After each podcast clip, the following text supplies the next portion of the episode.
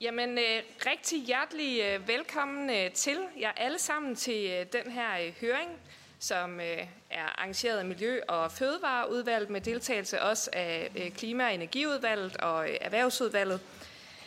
Vi har glædet os rigtig meget til det her arrangement, og også velkommen til vores oplægsholdere, som har taget sig tid til at komme i dag og bidrage. Det er vi rigtig glade for. Og øh, også velkommen til de tilhørere, som der følger med på øh, Folketingets øh, hjemmeside, øh, hvor man også kan kunne finde høringen øh, efterfølgende. Høringen i dag, den handler jo om øh, den grønne omstilling af tekstilbranchen, øh, som er noget, som vi har en stor interesse for på tværs af udvalgene. Vi skal dykke ned i, hvor meget der produceres, og hvad ressourceforbruget er, og hvilke muligheder, som der er for at omstille den her øh, produktion og forbrug i en mere bæredygtig retning. Hvad kan vi gøre herhjemme i Danmark, og hvad ligger der også i E U's tekstilstrategi på området? Vi ved, at europæernes forbrug af tekstilprodukter har den fjerde største indvirkning på miljøet og på klimaet, kun overgået af fødevarer og boliger og mobilitet.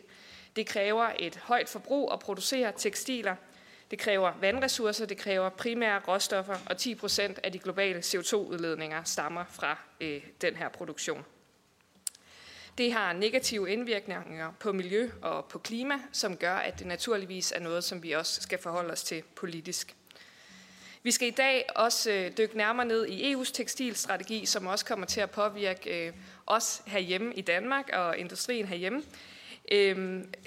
Strategien har jo blandt andet til formål at sikre, at vores produkter, tekstilprodukter, får en længere levetid, at de kan genanvendes, at de er fri for farlige miljøstoffer, og at de fremstilles med hensyn til klima og miljø. Hvis det skal realiseres, så kommer det til at kræve nogle ret store ændringer af den måde, som produktionen og forbruget fungerer på i dag.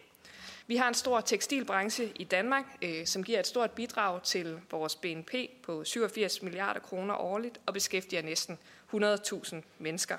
Og derfor så giver det også rigtig god mening at sætte fokus på, hvordan vi i Danmark ruster os bedst muligt til at gå forrest i den her grønne omstilling af tekstilområdet og gøre det også de grønne tekstiler til en dansk styrkeposition. Og det glæder vi os også til at høre danske virksomheder fortælle om, hvordan de arbejder med i dag. Vi har et rigtig interessant program foran os, og vi får også mulighed øh, for, øh, at politikerne kan stille spørgsmål til øh, oplægsholderne i panelet. Vi har opdelt den her høring i to øh, blokke, og paneldeltagerne de skiftes til at komme herop og, og sidde i panel. Så jeg håber, at vi får nogle spændende og udbyttesrige timer, og øh, at vi kan afvikle det på en måde, hvor vi får mest muligt ud af det.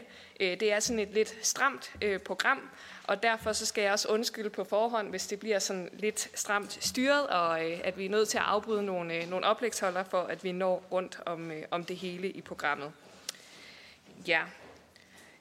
Så vil jeg starte med det første punkt, som er, at Miljøministeren og Janne Birk Nielsen, som er kontorchef i Miljøministeriet, kommer for at give det første oplæg omkring, hvad der ligger i E U's tekstilstrategi, og hvordan det jo så også kommer til at påvirke os herhjemme.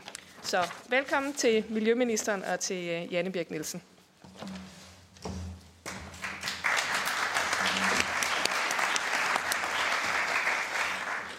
Ja, øh, mange tak, Anne, og tak til udvalget for øh, politikerne for at invitere til at sætte det her emne på dagsordenen. Det er, øh, altså det er et ekstremt vigtigt emne, og vi kommer ikke i mål med den grønne omstilling på hverken klima eller på øh, biodiversitet og beskytte vores natur, hvis ikke vi løser den kerneudfordring, som er, at vi skal kunne have økonomisk vækst, men det skal dekobles, at der bliver år efter år efter år et større aftryk, et større forbrug. Og at en af de allermest miljøbelastende industrier, som vi altså bruger mere og mere af i takt med, at vi har økonomisk vækst, det er tekstilindustrien, og det er noget af det, som Anne også var inde på.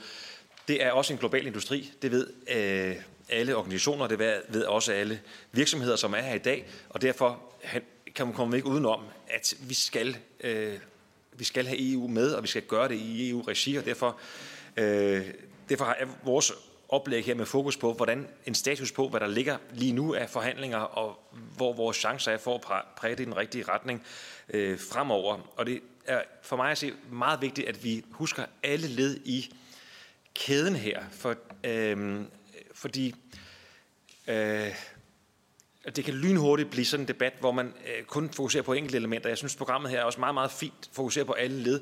Altså et, et led, som, som vi er optaget af i Miljøministeriet, det er, øh, at når vi så har købt tøjet og har brugt det desværre for lidt, og det, har smidt det ud, og måske også, der har genbrugt det, jamen, så kan vi se, at så bliver det jo så eksporteret, de her tekstiler.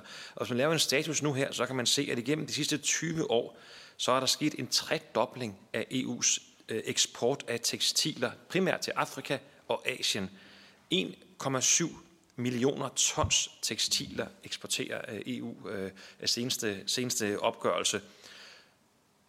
Og det kan jo lyde smukt og godt, hvis man kunne bruge det tøj til genbrug, men desværre kan vi jo bare se, at det ender fuldstændig uhåndterbart, og det ender på lossepladser i bedste fald, men ender også i naturen og i forskellige øh, steder, hvor det virkelig er, øh, er en stor øh, belastning. Og derfor er vi nødt til at vi vil undersøge øh, netop nu, hvordan vi kan koble det til de konventioner, Danmark alligevel har underskrevet, og få andre lande med på at få nedbragt øh, det element. Men det skal vi nok vende tilbage til, når, når vi øh, når til det.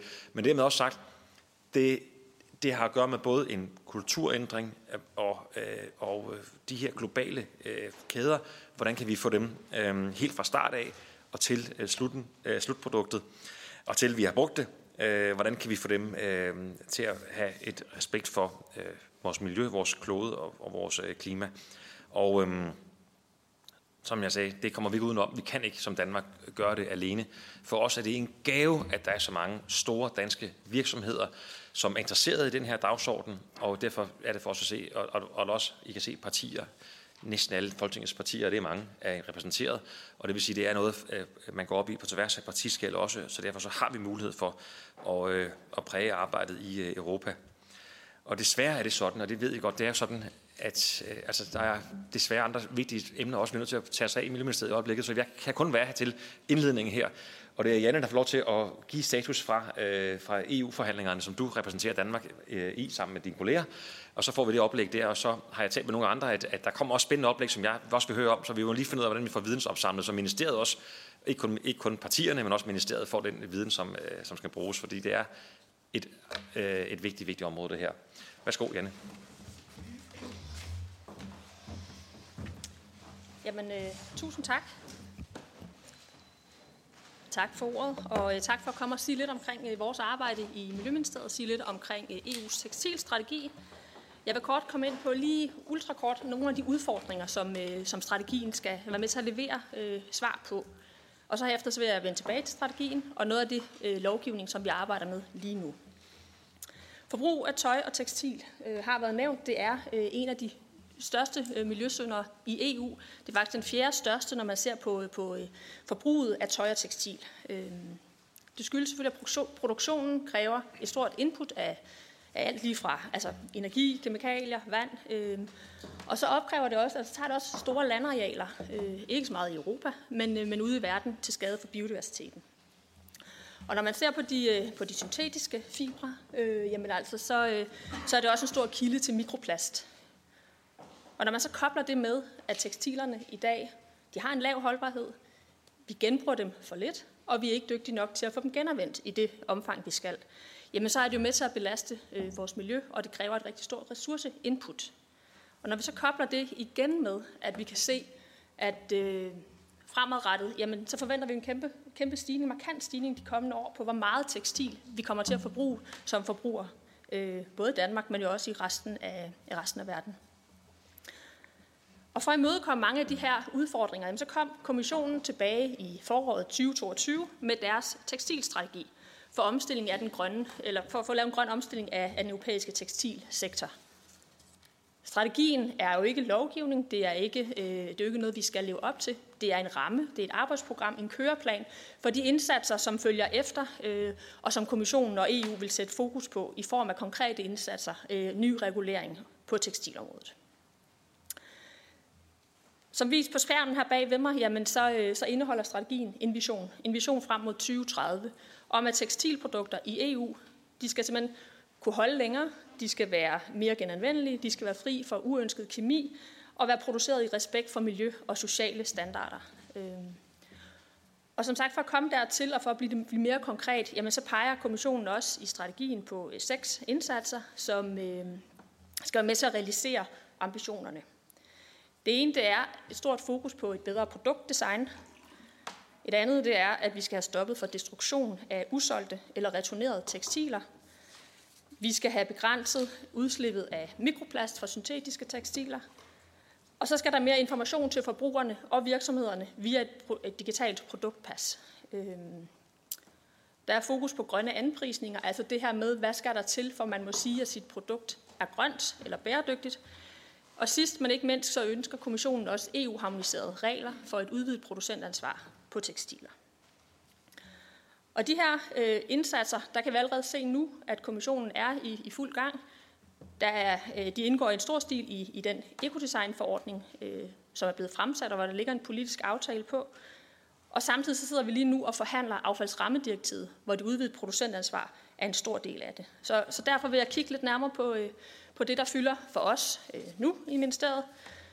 Det ene, det er, eller det første, det er, det er ekodesignforordningen, hvor der er landet en, øh, som sagt, en politisk aftale mellem rådet og parlamentet i, øh, lige før jul. Så ganske nyt. Det er stadigvæk en politisk aftale, og det skal formelt vedtages, men man er nu enige om, hvad er det, der skal ligge i, i, i ekodesignforordningen. Og en god tommelfingerregel, og hvorfor det her det er vigtigt, det er jo, at firs procent af et produkts miljøbelastning bliver fastlagt i designet. Og netop designet, det er, eller designfasen, det er det, som vi regulerer med ekodesignforordningen. Tidligere var det et direktiv, målrettet energiprodukter. Nu er det blevet til en forordning, målrettet alle non-food-produkter, eller stort set alle non-food-produkter, og derfor også tekstilerne. Og netop tekstilerne i form af, tekst, af tøj og sko er den første produktgruppe, som vi forventer, at man i, i kommissionen i E U vil lave egentlig designkrav til. Og det kan være krav om, at, at produkterne eller tekstilerne skal kunne holde længere, det skal være lettere at genanvende, så vi bruger færre ressourcer til vores produktion. Men også, at vi skal have flyttet den, den problematiske kemi, begrænset og flyttet væk fra produkterne. Men udover krav til selve design, så er der også med, med ekodesignforordningen besluttet, at der skal være et konkret forbud mod destruktion af usolgte tekstiler og sko. Og det træder i kraft, jeg ved ikke, hvornår det træder i kraft endnu, men, men det kommer til at gælde for, for store og mellemstore virksomheder. Og det kommer til at betyde, at det tøj, man har produceret, man ikke kan sælge, i udgangspunktet skal doneres eller genfremstilles til andre produkter. Det betyder, at man kan ikke sende det til, til genanvendelse eller til for eksempel affaldsforbrænding. Og hvis vi hopper videre til, til affaldsrammedirektivet, som vi er i gang med at forhandle netop nu, øh, der indeholder tekstilstrategien det her ønske om et udvidet producentansvar. Og det er en stor del af det, der ligger i, i affaldsrammedirektivet. Øhm. Og udvidet producentansvar, hvad betyder det? Jamen det betyder, at producenterne af tekstilerne har ansvaret for produktet tekstilet i hele livscyklusen. Lige fra man får det designet, produceret, og også over i hele affaldshåndteringen. Det betyder, at, at med det her producentansvar, der ligger i, i direktivet, jamen så har de, får virksomhederne ansvaret for at finansiere og organisere indsamlingen, sorteringen og også selve håndteringen af tekstilaffaldet. Men der er også elementer omkring forbrugeroplysning, der skal frem her. Formålet er at give et incitament til, at vi får designet bedre tekstiler, som kan holde længere, som lettere er at genanvende, så vi på den måde får nedbragt ressourceforbruget. Et af virkemidlerne det er et, et, det, vi kalder et miljøgradueret bidrag. En form for gebyr, som tekstilproducenterne skal betale for affaldshåndteringen af deres tekstiler, øh, som bliver gradueret alt efter, hvor miljøbelastende tekstilen er. Øh, så hvis man har et mere miljøvenligt øh, produkt, affaldstekstilprodukt, jamen så slipper man billigere, end hvis man har et mere miljøbelastende. Så er der cirka et minut tilbage. Og jeg er nemlig også færdig nu, så det er perfekt. Øh, Ja, så afslutningsvis, altså vi, vi, vi klør på. Det er selvfølgelig rigtig spændende at se, hvor langt det belgiske formandskab kommer med affaldsrammedirektivet inden et, et valg til sommer til Europaparlamentet. Men det, fylder, det har fyldt rigtig meget, der har været gang i forhandlingerne, det fylder meget i ministeriet, og det vil det også de kommende år, fordi de her rammeregler skal udmøntes i mere specifik regulering fremadrettet. Så tusind tak, og, og tak for ordet. Tusind tak for det. Tak til både Janne og Magnus. Så går vi videre til det næste indlæg, som er Vibeke Myrtue fra Forbrugerrådet Tænk, som vil fortælle lidt om, hvordan det egentlig står til med danskere. Kan I høre mig nu? Ja. Tak for invitationen. Vi er meget glade for at komme og tale om noget, der angår os alle, nemlig forbruget af tøj. Og mit navn, det er Vibeke Myrtue Jensen. Jeg er seniorrådgiver i Forbrugerrådet Tænk. Der står Anja Philip på sliden her. Det er vores formand, der skulle have været kommet og tale i dag. Hun er desværre blevet syg. Øhm, og jeg skulle hilse jer alle sammen. Sidste år, lige omkring den her tid, der afsluttede vi et stort og omfattende projekt, der hed Sammen mod tøjspild. Det var finansieret af Sallingfonden. Øhm, det indebar, at vi både lavede kvalitative og kvantitative undersøgelser. Vi lavede workshops, og vi lavede en større konference. Vores ønske det var at kortlægge løsninger og barrierer for voksne, altså folk over femogtyve år. Øhm, vi havde et meget stærkt advisory board, som var med til at sætte en retning, og som var med til at generere nogle gode data. Mange af jer er også i salen her i dag. Det vi så, det var nogle tendenser, blandt andet at otte ud af ti forbrugere er bekymrede for miljø og klima, men det blev desværre ikke afspejlet i det forbrug, vi har. Øh, de fleste af os benytter ikke genbrug. Der var nogen, der gjorde. Øh, der er mange negative forestillinger forbundet med, med genbrug. Det kan være, at det lugter, det er beskidt, det er i dårlig stand, og det kan være svært at finde. Det var primært de folk, som ikke selv benyttede genbrug, der havde de her øh, fordomme. Så er der også lån og leje, som vi stort set ikke benytter som forbrugere. Det, der er nemmest, og som vi benytter os meget af, det er fast fashion, der også er billigt. Vi kom i projektet frem til den, det, vi kalder den optimale model for forbrugeradfærd. Og det gælder helt overordnet om, at vi skal bruge tøjet meget, og vi skal bruge det længe, og det må ikke ende som spild. I hjulet, som vi ser, øh, hvis vi starter øverst i højre hjørne i det grønne felt, så har vi kaldt det anskaft med omtanke. Der er essensen, at vi skal købe færre stykker tøj. Jeg mangler et grønt felt. Det var projektet. Det er sådan der. Øhm, som I ser, så er der et grønt felt øh, her med, med anskaft med omtanke. Og der er essensen, at man skal købe færre stykker tøj. Man skal købe det brugt, gerne brugt. Man skal gå efter sit nye yndlingstøj, når der skal købes noget nyt. Og tøj til anledninger kan man overveje at låne eller leje. Det næste felt, det hedder brug og vedligehold. Og det handler først og fremmest om, at vi skal bruge tøjet, som vi allerede har i skabet. Øh, vi skal vaske det skånsomt, vi skal sørge for at reparere det, og vi skal sørge for at reklamere, hvis der er noget galt med det. Og i sidste ende, der handler det om, at tøjet det skal videregives, og det skal bortskaffes ansvarligt. Vi skal følge affaldshierarkiet, hvor forebyggelse af affald er det væsentligste. Øh, når vi skal af med tøjet, så gælder det om, at det hellere bliver brugt af nogle andre, at det skal sælges eller doneres, øh, frem for at det bliver genanvendt. Genanvendt er også fint, men der er visse udfordringer. Øh, I vores projekt der har vi primært beskæftiget os med anskaffelsesfasen og brug og vedligehold, så det er det, jeg vil tale om i dag. Øh. Og når vi spørger forbrugerne, hvad der så er vigtigst for der, øh, i deres tøjindkøb, øh, så er det faktisk nogle parametre, der peger mod nyt yndlingstøj. Vi så, at smag og pasform og komfort, det er de vigtigste parametre, når vi køber nyt tøj. Prisen er vigtig, men det er ikke det vigtigste. Kvalitet er også vigtig, og det er mest for mænd, og det er for den ældre, ældre generation af kvinder. Øh, det, der ikke var så vigtigt for så mange, det var om tøjet det var moderigtigt, om det var ansvarligt produceret i forhold til klima og miljø, eller om det var genbrug. Som vi lige hørte, så forventes tøjet, forbruget af tøj og sko at stige treogtres procent frem mod tyve tredive. Men vi bør også, som vi har hørt, reducere tøjforbruget. Og det, der er grunden til, at vi forbruger, som vi gør. Og det handler om, at vi, skal, vi eksperimenterer med tøjet, og vi drømmer med det også. Øh, tøj købes impulsivt, og det er uden de større overvejelser nogle gange. Det kan også være affødt af folk, der keder sig. Det kan være affald af manglende overblik i garderoben, eller at man har fået et økonomisk overskud, der tillader det. Øh, der købes også tøj til særlige anledninger, der bruges få gange. Øh, og der købes også nyt tøj, når det er, at vi skal ud i professionelle sammenhæng, hvor der kan være uof- uofficielle dresscodes. Og så ser vi, at der er en stor udskiftning i garderoben, når vi ændrer livssituationer. Det kan være et jobskifte eller en skilsmisse. Tøj kan også være et kommunikationsmiddel, for eksempel på de sociale medier, hvor det særligt den yngre del øh, kommunikerer omkring det her tøj og viser det frem til for hinanden. Øh, for forbrugerne der er det rigtig svært at gennemskue tøjets holdbarhed, øh, og det er blandt andet, fordi det ikke varedeklareres, hvor lang tid det kan holde. Forbrugerne har en forventning om, at levetid det er relateret til prisen, så man får value for money, men det er ikke altid tilfældet. Levetidsforventningerne handler også om, øh, hvor tøjet købes, hvad for nogle krav der er til plejen, hvilke materialer det består af, og hvad det skal bruges til, og i hvilken sammenhæng, om det nu er arbejdstøj eller festtøj. Når forbrugerne vurderer levetiden, er det også baseret på en kombination af erfaring, og, og hvad, hvordan det føles at røre ved, og det gør det rigtig svært at købe det online. Øhm, og så er der problemer med det, der hedder private labels, altså virksomhedernes egne mærker, hvor de har deres egne krav og deres egen kontrol, som, hvor, der giver rigtig mange eksempler på greenwashing. Der findes ordentlige mærker, for eksempel anbefaler vi GOT-certificeringen, øh, men det er ikke så udbredt, som vi for eksempel oplever økologimærket på fødevarer eller svanemærket på non-food. Så kommer vi til sliden om brug og vedligehold.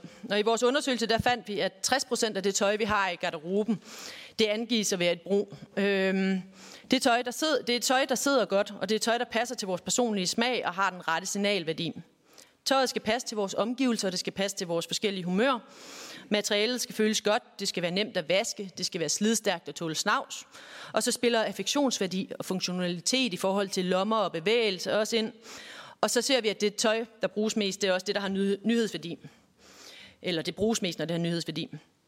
fyrre procent af det tøj, vi har i skabene, det er så til gengæld passivt tøj, der ikke bruges. Øh, og andre undersøgelser peger på, at det her tal kan være væsentligt større.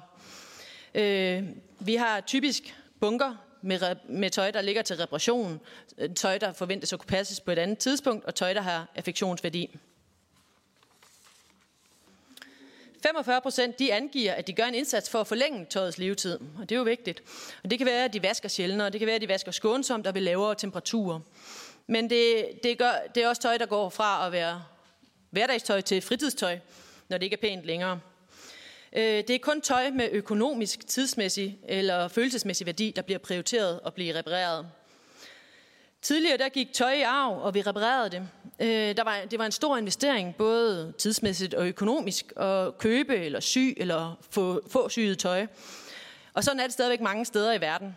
Men i Danmark er det kun små reparationer, som en knap eller en oplægning af bukser, der primært bliver lavet. Og det er kun femogtredive procent, der angiver, at de gør det. femogtres procent overvejer ikke engang en reparation. Og reparation angives at være dyrt, besværligt og eksklusivt. Og så er der en del dårlige erfaringer med det. Man ved for eksempel ikke, hvor der er skrædder, og man kan ikke gennemskue prisen.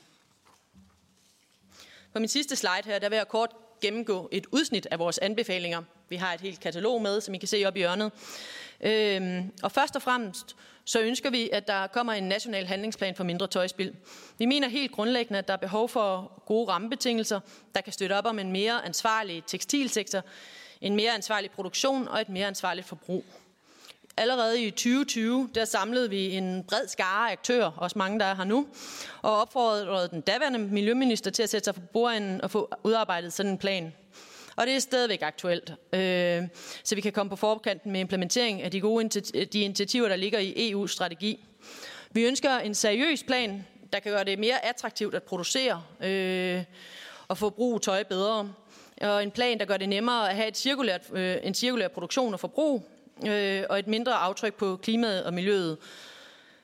Det en handlingsplan bør sikre i vores optik, det er, at, øh, at lovgivningen den bliver gennemgået de steder, hvor det er relevant, øh, hvor det er, der bliver kigget på, hvor den arbejder for eller imod øh, cirkulær produktion, og så får man screenet den op imod verdensmålene. Det kan for eksempel være markedsføringsloven, købeloven, implementeringen af ekodesign, når vi ser det, affaldsbekendtgørelsen, og det bør være i, i vores optik være myndighederne, der sidder for bordenden.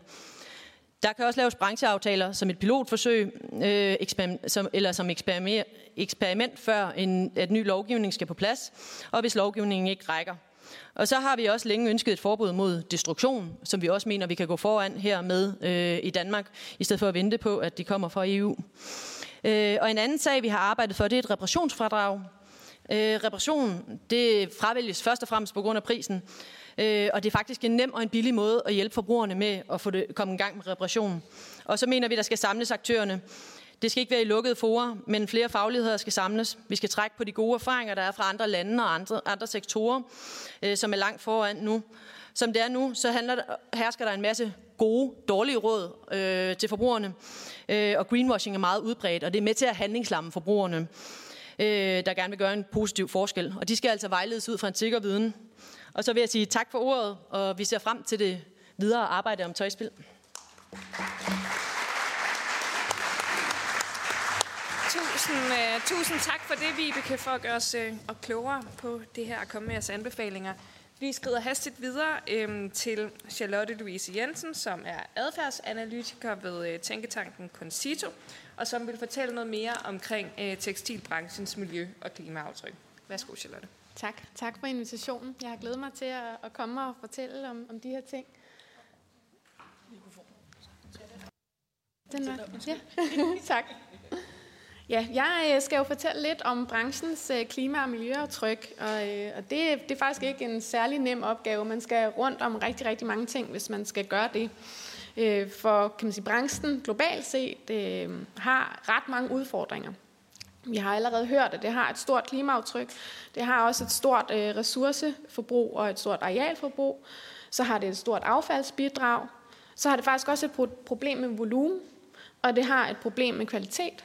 Og det har også et problem med data. Jeg vil prøve at komme ind på nogle af de her ting øh, i mit oplæg, eller det meste af det. Vi har allerede hørt, at øh, tekstilbranchen har et øh, rigtig højt klimaaftryk, og bare i E U, der, der ligger bidraget øh, på fjerde pladsen. Øh, I Concito har vi også øh, lavet øh, en beregning af Danmarks øh, globale forbrugsudledninger, øh, og det gælder jo også vores tøjforbrug. Og der når vi frem til, at kan man sige, bidraget fra tekstiler, som bliver benyttet i husholdninger, udgør ca. nul komma fire tons per dansker per år i drivhusgasudledninger. Og det er altså ud af de her tretten ton samlet set per borger per år. Så det er et relativt stor andel. Og det er så vel at mærke også kun husholdningernes brug af tøj, hvis vi skal medtage alt det tøj og tekstil, der findes i andre regi, altså uden for husholdningerne, så bliver, bliver taget, det er jo et større bidrag, tallet bliver større. Vi har hørt også, at der er et stort ressourceforbrug, der ligger, kan man sige, tekstilforbruget, der er det, det femte største forbrugsdomæne, når det kommer til anvendelsen af primære råmaterialer, og det ligger på tredje pladsen, når det kommer til vandforbrug.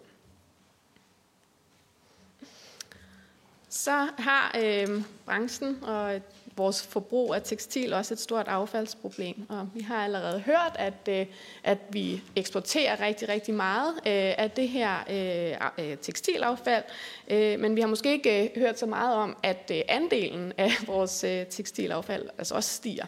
Så ikke nok med, at det stiger, så er der også et rigtig væsentligt øh, en væsentlig eksport af det her affald. Ud til steder, hvor man har en, en forventning og en forhåbning om, at det bliver genanvendt, men det gør sig øh, ikke. Øh, det er ikke tilfældet i særlig mange tilfælde. Faktisk har vi mulighed for at genanvende tekstil. Øh, det er en meget, meget lille andel af det, der, der bliver, bliver det. Når vi tager højde for det, øh, eller når vi, når vi tænker på de her ting, så bliver det også meget interessant at kigge på volumen, altså hvor meget tekstil er der i vores system. Og der stiger, kan man sige, andelen også.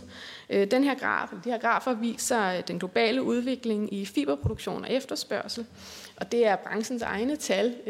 Vi kan se, at det stiger rigtig meget. Og den, vi kan nok ikke rigtig se det, men den lyserøde andel, det er polyester, altså syntetisk materiale, som vi jo allerede har hørt, har også et bidrag til andre øh, miljøproblemer end, øh, end øh, klimaproblemet. Når vi så øh, snakker om klima og bæredygtighed øh, inden for tekstiler, så er der en tendens til at snakke om materialerne, altså tekstilets øh, bidrag til forskellige miljø- og klimapåvirkninger. Og det bliver ofte opgjort i øh, en enhed, altså for eksempel kilo vævet øh, tekstil. Øh, der kan man se, jeg håber I kan se det på den her graf, at forskellige typer af materialer har lidt forskellige bidrag til, til klima- og miljøpåvirkninger, også til overskridelsen af, af de planetære grænser. Øhm, og der er der nogle øh, typer af tekstil, øh, ofte syntetiske tekstiler, som står bedre ud, kan man sige, end andre. Men det, som øh, de her måder at anskue problematikken på, ikke øh, siger noget om, det viser nemlig ikke det fulde billede. For det viser ikke, at bare fordi der er nogle tekstiler, der kan man sige, er mere miljøvenlige i gåseøjne, øh, så fortrænger det faktisk ikke nødvendigvis forbruget af andre typer af tekstiler. Så vi har bare mere og mere tekstil og mere og mere tøj i vores system. Så der er ikke nogen materialefortrængning, om man vil. Og det er ofte det, der er argumentet, at vi skal jo bare ligesom substituere et materiale med et andet, så løser vi problemet. Men der er ikke noget evidens for, at det sker. Så er der også et problem med det her med, hvor længe vi bruger tøjet. For nogle typer af tekstiler ligger op til, at tøj ikke bliver brugt lige så længe som andre typer af tekstiler. Det kan være rigtig svært at vurdere. Man kan ikke sige en til en, øh, hvilke, altså at der er noget tekstil, der aldrig bliver brugt meget, og noget, der bliver brugt meget, men der er, det betyder faktisk noget øh, for klimaaftrykket. Så number of wears, kan man kalde det, altså hvor mange gange vi har tøjet på, det betyder noget for, for klimaaftrykket. Øh. Det bliver jo så rigtig komplekst at gøre det op, når vi skal tage højde for det også. Og for at give et lille eksempel, som jeg har fra noget forskning, øh, så kan man sige, at hvis et par jeans har en produktionspåvirkning, altså en klimapåvirkning for produktionen af det, på de for eksempel elleve kilo C O to-ækvivalenter, det er bare et eksempel, og det bliver brugt ti gange, øh, de her jeans, så er bidraget, kan man sige, en komma en kilo C O to-ækvivalenter per gang, man bruger det. Hvis man har et andet par jeans, der øh, har en påvirkning på tyve kilo øh, C O to-ækvivalenter i det, at man producerer dem, men det bliver brugt hundrede gange, så kan man sige, så har øh, det her stykke tøj ligesom et bidrag på nul komma nul to kilo C O to-ækvivalenter per gang. Så det betyder rigtig meget, hvor længe tøjet bliver brugt, øh, og en lang brugsfase kan derfor faktisk godt legitimere et, lille, et lidt højere klimaaftryk i produktionsfasen. Hvorimod et mindre klimaaftryk i produktionsfasen faktisk kun betyder noget, hvis tøjet holdes i gang, eller holdes i brug længe. Og så er der jo også det her med affaldet. Øhm, I det første tilfælde, efter hundrede brug, så har man så ti par kasserede jeans, man skal behandle. I det andet tilfælde, efter hundrede brug, så er der kun et par. Så det betyder rigtig, rigtig meget, og det skal vi altså gribe fat i. De her ting bliver ikke afspejlet, når vi snakker øh, kan man sige, tekstilers øh, bidrag per enhed data, når vi kun kigger på tekstilet. Og det er det, der er øh, en kæmpe tendens der til. Så derfor så anbefaler vi, at fokus bør være på reduktion og reduktion og mere reduktion i forbruget. Vi skal simpelthen ikke have så meget tøj og så meget tekstil i systemet. Det kan man jo nemt sige, men hvad, hvad gør man så med det? Der er altså rigtig meget, der peger på, at vi skal have nogle nye forretningsmodeller. Vi skal simpelthen have forretningsmodeller, hvor virksomheder ikke er afhængige af at skulle øh, sælge rigtig, rigtig, rigtig mange stykker tøj. Det skal være nemmere at øh, tjene penge på at sælge god kvalitetstøj, som bliver holdt i brug. Og når vi snakker cirkularitet, så skal vi kigge på de inderste loops. Vi skal ikke hele tiden fokusere kun på genanvendelse. Vi skal simpelthen fokusere på, hvordan vi sikrer, at tøjet bliver holdt i brug. Kvad mit eksempel tidligere. Det var en lyn gennemgang, og jeg har faktisk ikke mere til jer i dag. Så tak for jeres opmærksomhed.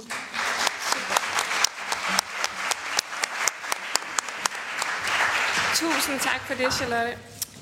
Så går vi videre til det næste oplæg, som er Thomas Clausen fra Dansk Mode og Tekstil, administrerende direktør, som vil fortælle os noget mere om, hvordan den danske branche arbejder med grønne omstilling og også forbereder sig på nogle af de her ting, som der jo kommer med E U's tekstilstrategi. Så værsgo, Thomas, ordet er dit.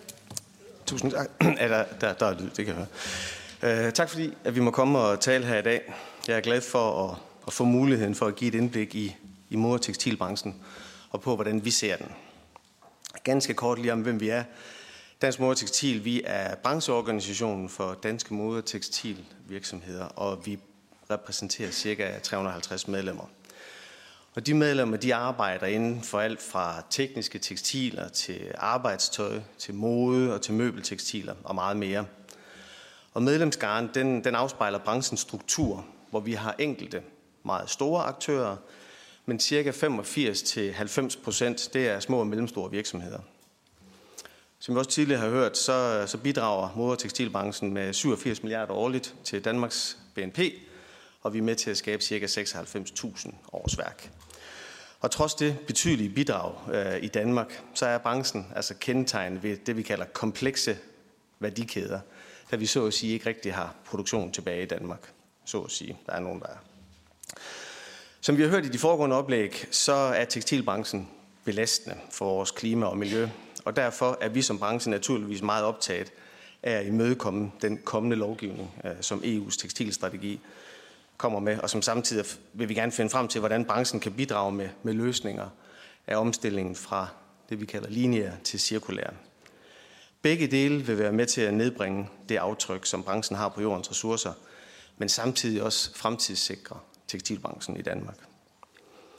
Vi er i tæt dialog med vores medlemmer, også når det kommer med arbejdet med bæredygtighed og cirkularitet, og vi har netop gennemført vores fjerde bæredygtighedssurvey for at gøre sådan en status på branchens arbejde. Sidste år, i treogtyve, der svarede fireogtres procent, at de var bekendt med E U's tekstilstrategi, som er en omfattende lovpakke, som vi har været inde på tidligere, der kommer til at regulere alt fra dokumentationskrav til krav om grønne påstande og holdbarheder og alt det andet. I år er vi oppe på toogfirs procent af vores medlemmer, der er bekendt med det. Så der er altså en stor bevågenhed øh, i branchen, også selvom det er et stort paradigmeskift, vi ser ind i. Men virksomhederne er ved at være klar over, at vi er nødt til at omstille os.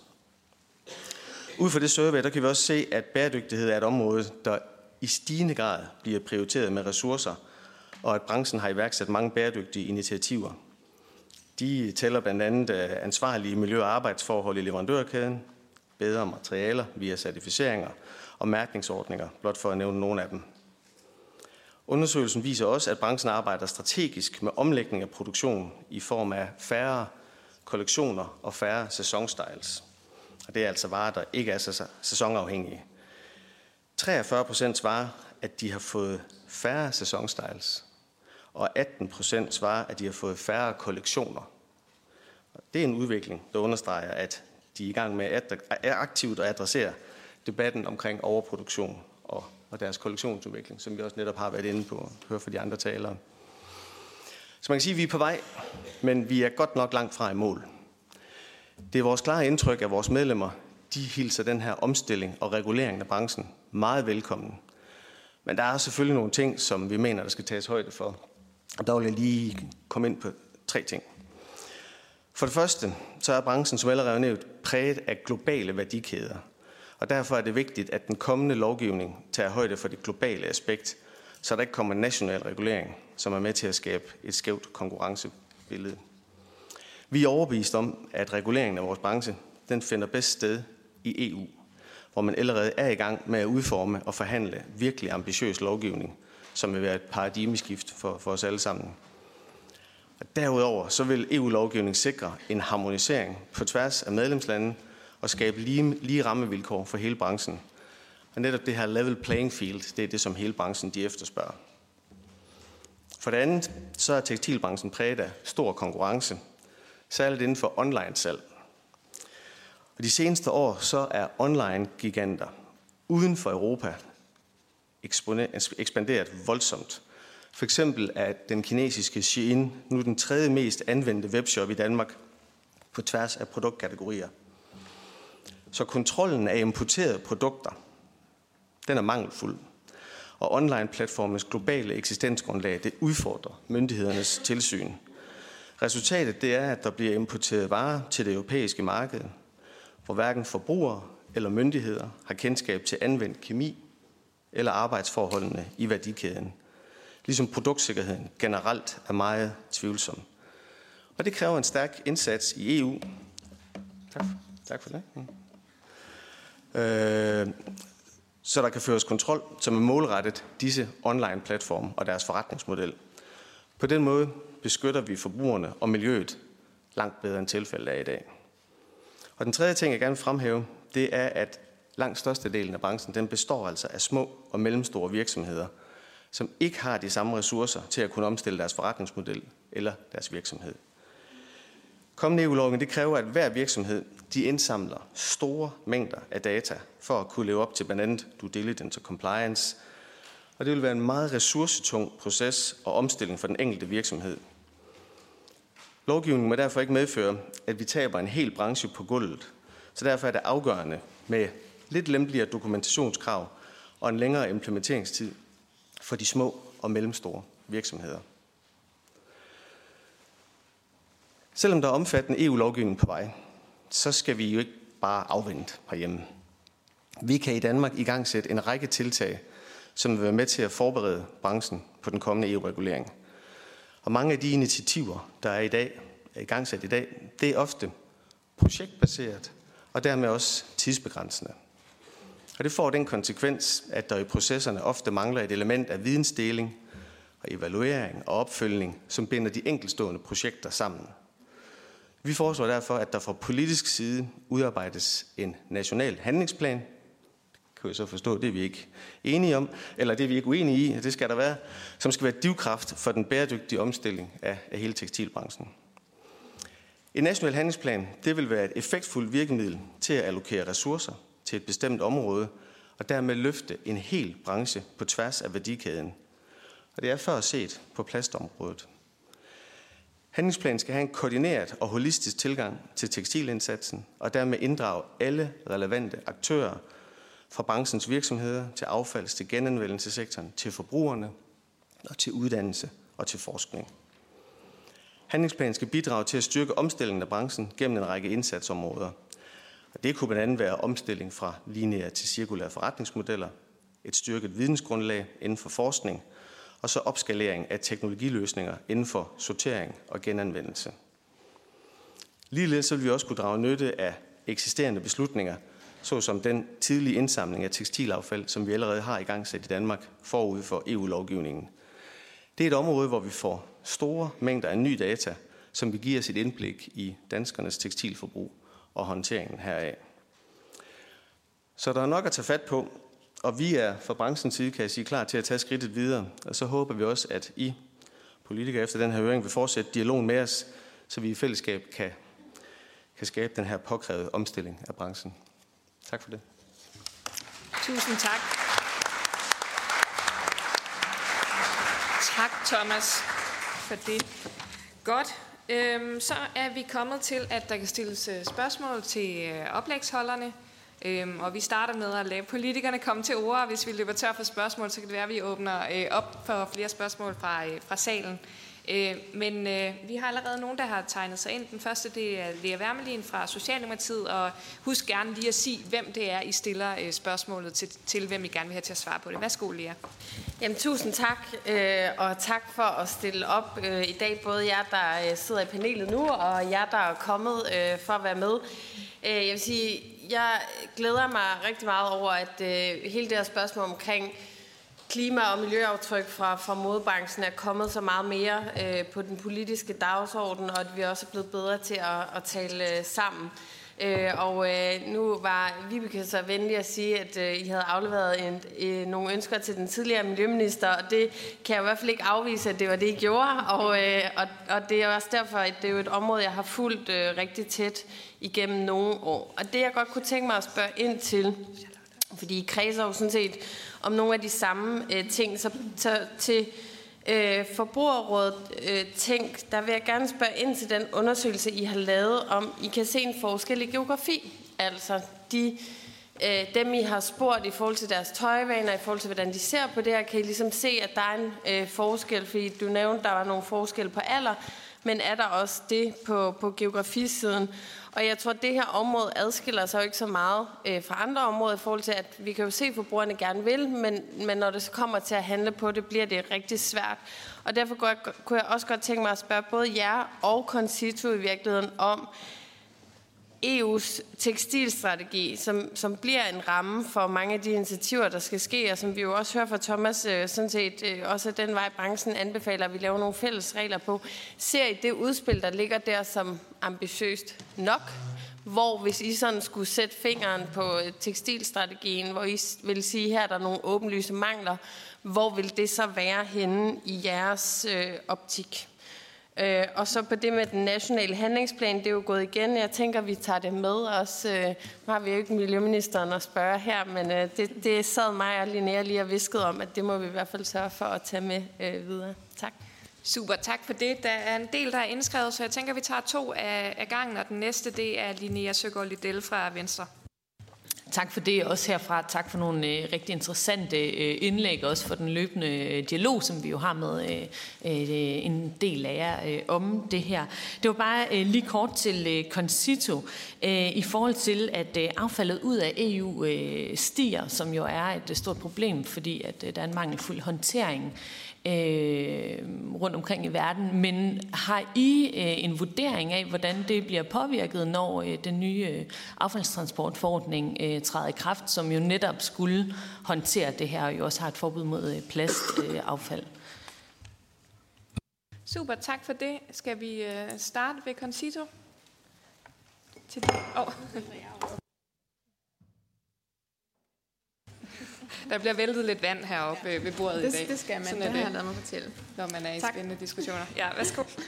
Tak for øh, spørgsmålene. Det er rigtig gode, relevante spørgsmål. Øhm, først øh, til, til Lea i forhold til... Øh, Om, om vi ser, at øh, det kommende udspil ligesom har, altså hvad, om det er ambitiøst nok, det, det kan være svært at vurdere, men jeg synes i hvert fald, at der mangler noget omkring øh, det her at reducere øh, mængden af, altså af volumet i virkeligheden. Der er meget fokus på at øh, kigge på, hvordan man kan genanvende øh, fibre, øh, hvordan man kan lave øh, ny tråd af, af, af tøj og tekstil, der allerede har været i brug. Men der er ikke så meget fokus på at, at gøre det mere attraktivt eller økonomisk øh, attraktivt at benytte de her øh, fibre. Øh, og der er ikke ret meget fokus på at øh, reducere øh, volumenen i, øh, i, øh, kan man sige, i hele systemet. Øh, og det kunne jeg godt tænke mig at, at se noget mere af. Øh, også fordi der ikke er, indtil videre øh, er... evidens for, at, øh, at der bliver gen, genbrugt ret meget af det, øh, der så faktisk bliver genanvendt. øhm, I forhold til, øh, til dit spørgsmål, Linnea, så, øh, så, ja, så, så kan, er det jo svært at spå om, om fremtiden, men det ser i hvert fald ud, som om det godt øh, kan blive et problem, at bare fordi vi ikke kan eksportere affaldet, så kommer vi jo ikke til at undgå at have affaldet, så vi er nødt til at kigge på, hvorfor noget overhovedet bliver til affald. Øh, og det, det, det er der ikke særlig meget fokus på. Der er ikke ret meget fokus på, hvorfor vi har så meget øh, tøj i systemet. Øh, og det tøj bliver jo til affald, fordi vi på en eller anden måde øh, ikke længere synes, vi kan bruge det. Så det kan være, at vi skal fokusere mere på, hvor, hvad det er, der... Øh, der ligesom bidrager til, at vi pludselig ikke bruger vores tøj længere. Og det kan jo både være den funktionelle øh, holdbarhed, at øh, tøjet begynder, som jeg tror, vi bekøber inde på tidligere, tøjet begynder at lugte, eller kommer ud af form, eller det er så tyndt vævet, at det ikke længere fungerer, så bliver det til affald. Vi kan ikke finde ud af at få det repareret. Øh, det håber jeg bliver nemmere. Øh, men der er rigtig mange andre årsager til, at vi holder op med at bruge vores tøj. Som, som vi bekøber inde på, så er der en meget stor andel af vores øh, klædeskab, der er passivt. Øh, så vi skal til at finde ud af, hvad det er, der gør det. Og det kunne være at kigge på, hvordan vi markedsfører tøj, hvordan vi ligesom også i magasiner bidrager til, at man hele tiden skal udskifte sin øh, garderobe. Der er alle mulige markeds, øh, ting, marketingsformer, man kunne kigge på der, for eksempel. Super. Og så var der også nogle spørgsmål til dig, Vibeke. Ja, tak for det. Ja. Jeg har lige kigget på, hvad vi har af signifikante data fra vores undersøgelse. Blandt andet så var kvinder mest optaget af, om det ramte deres personlige smag, når de købte tøj. Men prisen var der også nogle forskelle på. Der var færre i hovedstaden, der gik op i prisen, end der var i for eksempel Jylland. Der var også en tendens til, at lavpris, lavindkomstgrupperne, de femoghalvtreds procent af dem gik højt op i det, som heller ikke var lige så signifikant for andre grupper. Øh, studerende går ikke specielt op i prisen, har ikke angivet det. Øh, så er der også den overvejelse i købet. Det er ikke på, på geografiske data, men at kvinder overvejer mere, om de kommer til at bruge det i længere tid, end mænd gør. Og så som jeg var inde på, så er der omkring kvalitet og holdbarhed. Mænd går mere efter kvalitet, end kvinder gør. Og de er i øvrigt også dem, der slider tøjet op. Øh, så vi kvinder skal helst forbruge ligesom mænd. Øh, optimalt set. Og så var der et spørgsmål til det her med E U's øh, strategi. Øhm, noget af det, jeg synes, der mangler, det er, det er der kommer noget omkring levetid, men, men det bliver ikke regnet ud som sådan på øh, og kigget på holdbarheden i, om tøjet også bliver brugt i lang tid. Det skal ikke kun være baseret på materiale, men det skal også kigges på, for hvad er det egentlig for nogle øh, faktorer, der gør, at, øh, at tøjet bliver brugt i lang tid. Nu sidder Else Skjold nede i, skal, i salen, og jeg kan se, at hun ville sige det samme. Øhm, så var jeg lige kort inde på det. Der er et forbud mod øh, destruktion af usolgt tøj. Det er med i E U's strategi. Vi lavede en undersøgelse i tyve tyve, der viste, at øh, der blev destrueret seks hundrede syvoghalvfjerds tons nyt og usolgt tøj om året øh, her i Danmark fra erhvervslivet. Og der kommer et forbud fra E U, men det er i første omgang for de helt store virksomheder, og vi har nioghalvfems procent S M V'er i Danmark, så vidt jeg husker. Efter seks år kommer der, øh, bliver de mellemstore virksomheder også inddraget, men der er rigtig mange i den danske tekstilbranche, der ikke vil gå under det her forbud. Øh, vi skal til. Og så synes jeg også, at vi skal have mere reduktion ind i strategien, og så har vi også øh, tidligere talt om en afgift som øh, klimaafgift, eller C O to afgift, som også kunne være relevant her. Super, tak, tak for det. Der er stadigvæk en del øh, spørgsmål, så jeg vil opfordre til både lidt korte spørgsmål fra politikerne og lidt kortere svar heroppe fra. Den næste, det er øh, Per Husted fra øh, Socialdemokratiet. Værsgo, Per. Tak. Som mand i halvtredserne, der nok har stort ansvar for klima, så er jeg meget glad for at få ros. Det er sjældent, og jeg synes, I, når vi taler det her, så burde vi have haft sko med os. Der fornemmer jeg også, at der er et vist over, over for ro. Øh, mit spørgsmål det er ret lavpraktisk. Øh, både Vibeke og Charlotte, tror jeg, havde med det her med at, at reparere. Det, det er jo, øh, som mand, der sidder man igen i en skjort, man skifter den, når, der, når det er bare lidt slidt der i kraven, eller hvad det kunne være. Der, der, er, der er jo lavt hængende frugter. Og der kom jeg til at tænke på, har I tænkt nogle modeller for, hvordan man kunne... Øh, gør det mere attraktivt at, at, at reparere. Jeg kom selv til at tænke på, at hvis jeg vil have havehjælp derhjemme, så kan jeg faktisk få skattefradrag. Øh, er det sådan nogle modeller, I tænker, eller, eller har I gjort nogle, jeg har nogle overvejelser omkring det? Tak, og så øh, har jeg også lige skrevet mig selv på. Øhm, og øh, mit spørgsmål, det er, det er til Thomas, og øh, jeg har to spørgsmål. Det, det, det første det er, at vi ved jo, at det meste af produktionen, det foregår i øh, lande uden for øh, Danmark. Øh, rigtig meget er det også i lande uden for E U. Og det er jo ikke, fordi det skal være et mål i sig selv, at vi skal have den her produktion øh, i Danmark. Men kan man forestille sig med nogle af de krav, der kommer, nogle af de paradigmeskifter, som du selv er inde på, at man så vil se mere produktion genopstå i Danmark, hvor vi jo tidligere også har haft en, en stor tekstilproduktion. Og det næste spørgsmål, det er så, jeg er også lidt forbandet på de der, meget faktisk på de der kinesiske online virksomheder.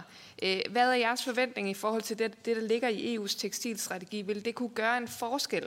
Altså både det, at der kan komme et udvidet producentansvar, eco-design og alle de her krav, vil det kunne gøre en forskel i forhold til, at vi ikke får de her altså, produkter ind, som, som, hvor mange af dem er ret tvivlsomme i kvalitet og miljøpåvirkning? Og øh, jeg tænker, lad os, lad os starte øh, med spørgsmålet øh, fra, fra Per øh, til dig, Vibeke. Værsgo. Ja. Øh, I Forbruget Tænk har vi arbejdet ret lang tid for et reparationsfradrag. Øh, faktisk primært på hårde hvidevarer sammen med Hårde Hvidevareforeningen af Plea. Øh, og det mener vi vil være en løsning til i hvert fald at gøre det nemmere for forbrugeren, men det er selvfølgelig ikke det eneste, der skal til. Der er også noget med, at det er rigtig svært at gennemskue, hvor de gode reparationer findes. Der er noget med, at det er svært at gennemskue prisen af det, hvad man får. Øh, og så, som jeg var inde på, så er der også dårlige erfaringer med det. Men vi skal helt klart have fat i og kigget på, altså der mangler viden på det her område også, om hvad man kan gøre for at få bedre reparationer, få folk til at reparere mere. Øh, og et reparationsfradrag vil være en god vej. Ja. Super, tak for det. Og så Thomas? Jeg vil sige, med produktionen i, i Danmark, der er det korte svar, nej, øh, det kommer ikke til at ske. Og så er der alligevel altid en, en, en undtagelse til reglen. Der vil selvfølgelig være små nicher, der vil komme hjem. Det kan være, der kommer noget, et, et, et, et skrædder islet, der nogen, der kan reparere nogle ting, hvis der skulle komme nogle modeller, der kan arbejde med det. Men stor produktion kommer ikke tilbage igen. Der er ikke nogen unge mennesker, øh, der har en drøm øh, på universitetet om, at de skal ud og være syersker. Øh, desværre. Vi har ikke teknologien længere i Danmark, men hvis der skal komme noget hjem, så vil det kræve enormt store investeringer. Det kan fx være i forbindelse med affaldssortering og lave det her om til ressourcer. Hvis vi kan gøre det og, og, og begynde at støtte den måde at producere på, så tror jeg, der kan komme lidt produktion tilbage, måske noget garnproduktion også. Og med hensyn til online og Shein, jamen der skal jo sættes noget, noget, noget tilsyn og noget europæisk vagtværn op, i mangler bedre ord, for at det ikke kommer ind. Hvis ikke det er med i E U-lovgivningen på en eller anden vis, Så, øh, så vil vi desværre stadigvæk blive oversvømt derudfra. Tusind tak for det. Så har vi øh, tre spørgere tilbage, så jeg tænker, vi tager dem øh, alle sammen, fordi tiden den løber. Den første er Marianne Bigum fra S F, og igen øh, helst korte spørgsmål. Jeg vil gøre mit aller yderste. Det er øh, til, til Vibeke og til Charlotte. Jeg vil starte med Det her med pris og reparationsafgift, øh, altså jeg ser tit, så siger vi, det er pris, og vi er bestemt øh, interesseret i at kigge på, på, den, på, de her, på, øh, på at lave nogle fradrag. Jeg vil sige, hvis jeg så skal være lidt kritisk, altså tit så siger man jo også bare, at det er pris, mens det faktisk er ret billigt at få repareret ting, men hvor man så bare kigger på prisforskellen. Så jeg tror, noget af det, der også spiller ind, det er simpelthen tid. Fordi det er nemmere, vi kunne se det i nogle af præsentationen, det er nemmere at sidde og bestille et nyt stykke vare øh, på en online platform og få det leveret til døren, end at du skal tage tidlig fri fra arbejde for at kunne gå ned til en reparationsbutik inden for arbejdstiden, og så hente den igen. Altså tidsmæssigt tror jeg altså også, at vi har noget, der, der, hvor samfundet simpelthen bare har ændret sig og gør det vanskeligt, selvom intentionerne måske er der. Så vil jeg spørge sådan helt grundlæggende tip til prioritering. Vi snakker rigtig meget om tøj og beklædning. Eller vi snakker rigtig meget om tøj, men der bliver også snakket tekstil, og tekstil er ikke kun tøj. Så der er jo også noget andet, der var lidt inde på det i forhold til nogle, noget, noget, noget, nogle andre typer tekstiler, men noget af det er jo for eksempel øh, boligtekstiler, og hvad gør man med det? Og så vil jeg sige, øh, og det er nok mere til, til Concito, øh, du var faktisk også inde på det, og det er også det, jeg kan se, når jeg har kigget på jeres rapporter. Der er jo andre forbrugsgrupper, som ligger højere op end det her, så, øh, så hvor... Ja, i forhold til prioriteringer på, på det. Øhm, ja, det var det, jeg havde. Jeg skulle tjekke min liste. Mette Reismann. Tak for det. Charlotte, du siger reduktion, reduktion, reduktion. Og så siger du, at vi skal købe god kvalitetstøj. Vibeke sidder og taler om, at prisen betyder rigtig meget, og så nævnte du tre segmenter. Og, øh, og der er jo et skønt dilemma her, fordi der er ingen tvivl om, at de to ting, de hænger jo ikke ligesom sammen. Det er svært at forestille sig, at lavindkomstgrupperne de vil have råd til at købe godt kvalitetstøj. Jeg ved det. Jeg arbejder rigtig meget med forbruger og forbrugerøkonomi og har set, hvordan folk de køber ind. Så, så jeg kan kun sige, at Vibekes tal og hendes data de afspejler fuldstændig min egen oplevelse i den sammenhæng. Så der er altså virkelig et dilemma, så det vil jeg gerne have, at I lige redegør for. Og i forhold til Thomas, skal virksomhederne kun fremover lave én produktion om året i forhold til at reducere? Eller skal vi have de der forår, sommer, efterår, vinter, eller skal vi bare have én gang? Fordi forbrugerne, altså, og det er en kommentar, og min oplevelse af også, og tidligere siddet i Forbrugerrådet, det er, at forbrugerne, de har jo åbenbart ikke ændret sig over en periode på tredive år. De siger et, og så gør de noget andet. Og det er pengepungen, der er afgørende. Det er alt, alt, alt for få forbrugere, som tænker bæredygtigt. Og det er jo bare en skam. Men øh, det er jo sådan, det er. Så det er jo, Thomas, det er jo dine medlemmer. Det er jo dem, du repræsenterer, som øh, åbenbart skal reducere, hvis der skal reduceres. Du kunne godt tænke mig at høre alle tres kommentarer til. Tak, tak. Mette. Så tager vi lige Charlotte Bakke med fra Moderaterne. Værsgo, Charlotte. Det kort. Både Anna og Mette har været inde på nogle af mine spørgsmål, så jeg har lige et enkelt tilbage. Først vil jeg lige kvittere. Jeg vil sige, jeg ved, at der er rigtig, rigtig mange af dine medlemmer, der allerede er langt i den her udvikling på flere parametre. Kvittering for det, fordi de ved jo også godt, at det her det er jo business case. Når vi går den her vej, hvis man vil tjene penge fortsat, så bliver man nødt til at gå den vej. Det mit spørgsmål, det går så på, hvor er vi i forhold til vores andre lande? Hvor langt er vi i vores industri? Ligger vi godt i svinget i forhold til de konkurrenter, vi er op imod til at levere på de her parametre? Tak for det. Godt. Nu bliver det lidt urimeligt, men I får altså simpelthen kun omkring tredive sekunder til at, at, at svare hver, fordi ellers så kommer vi for langt ud med resten af programmet, så må I tage den bilateralt med, med folk bagefter. Godt. Vi starter med dig, Vibeke. Du har helt ret i dit spørgsmål omkring tid og reparation. Jeg gjorde det kort her, men det var en væsentlig pointe, at det var noget af det, der blev angivet i de kvalitative studier, at det var øh, problematisk. Øh, så det skal selvfølgelig gøres så nemt som overhovedet muligt. Øh, så var, snakkede du med det omkring øh, det her med øh, lavindkomstgrupper, og hvordan vi får, får folk til, i den gruppe til at forbruge øh, ikke det billigste tøj. Det vi generelt snakker om, det var lidt det her med yndlingstøj, men det er også at forbruge smartere. Det vil sige, det kan godt være, at man kan... Det, det, nu er det ikke nødvendigvis, at tøjet behøves koste meget mere øh, i nypris for at købe noget kvalitet. Men det skal være synligt for folk, hvordan man får købt det tøj, der er bedre kvalitet. Det skal være synligt, hvordan man køber noget, der kan holde på længere tid. Hvis vi antog, der var et levetidsmærke i en eller anden form, så vil man kunne se, at det her tøj, det kan du bruge fem gange til den her pris. Det her tøj vil du kunne bruge de næste tyve år til den her pris. Tak, og så vil det, det for... tak for det, sorry. Charlotte? Tak. Gode spørgsmål. Først til spørgsmålet om prioritering af forbrugsdomæner. Det er rigtigt, at der er nogle domæner, der har et højere klimaaftryk, og der er blandt andet fødevare, transport og, og energi. Men der er allerede meget bevågenhed. Vi, altså, vi skal gøre meget mere der. hundrede, men der er meget bevågenhed. Der er ikke så meget bevågenhed på tekstilbranchen. Og som vi siger i Concito, hver ton tæller. Så det er bare om at komme i gang. I forhold til kvalitet, så ja, det er rigtigt, at vi skal sikre, at alle har adgang til god kvalitetstøj, det er klart.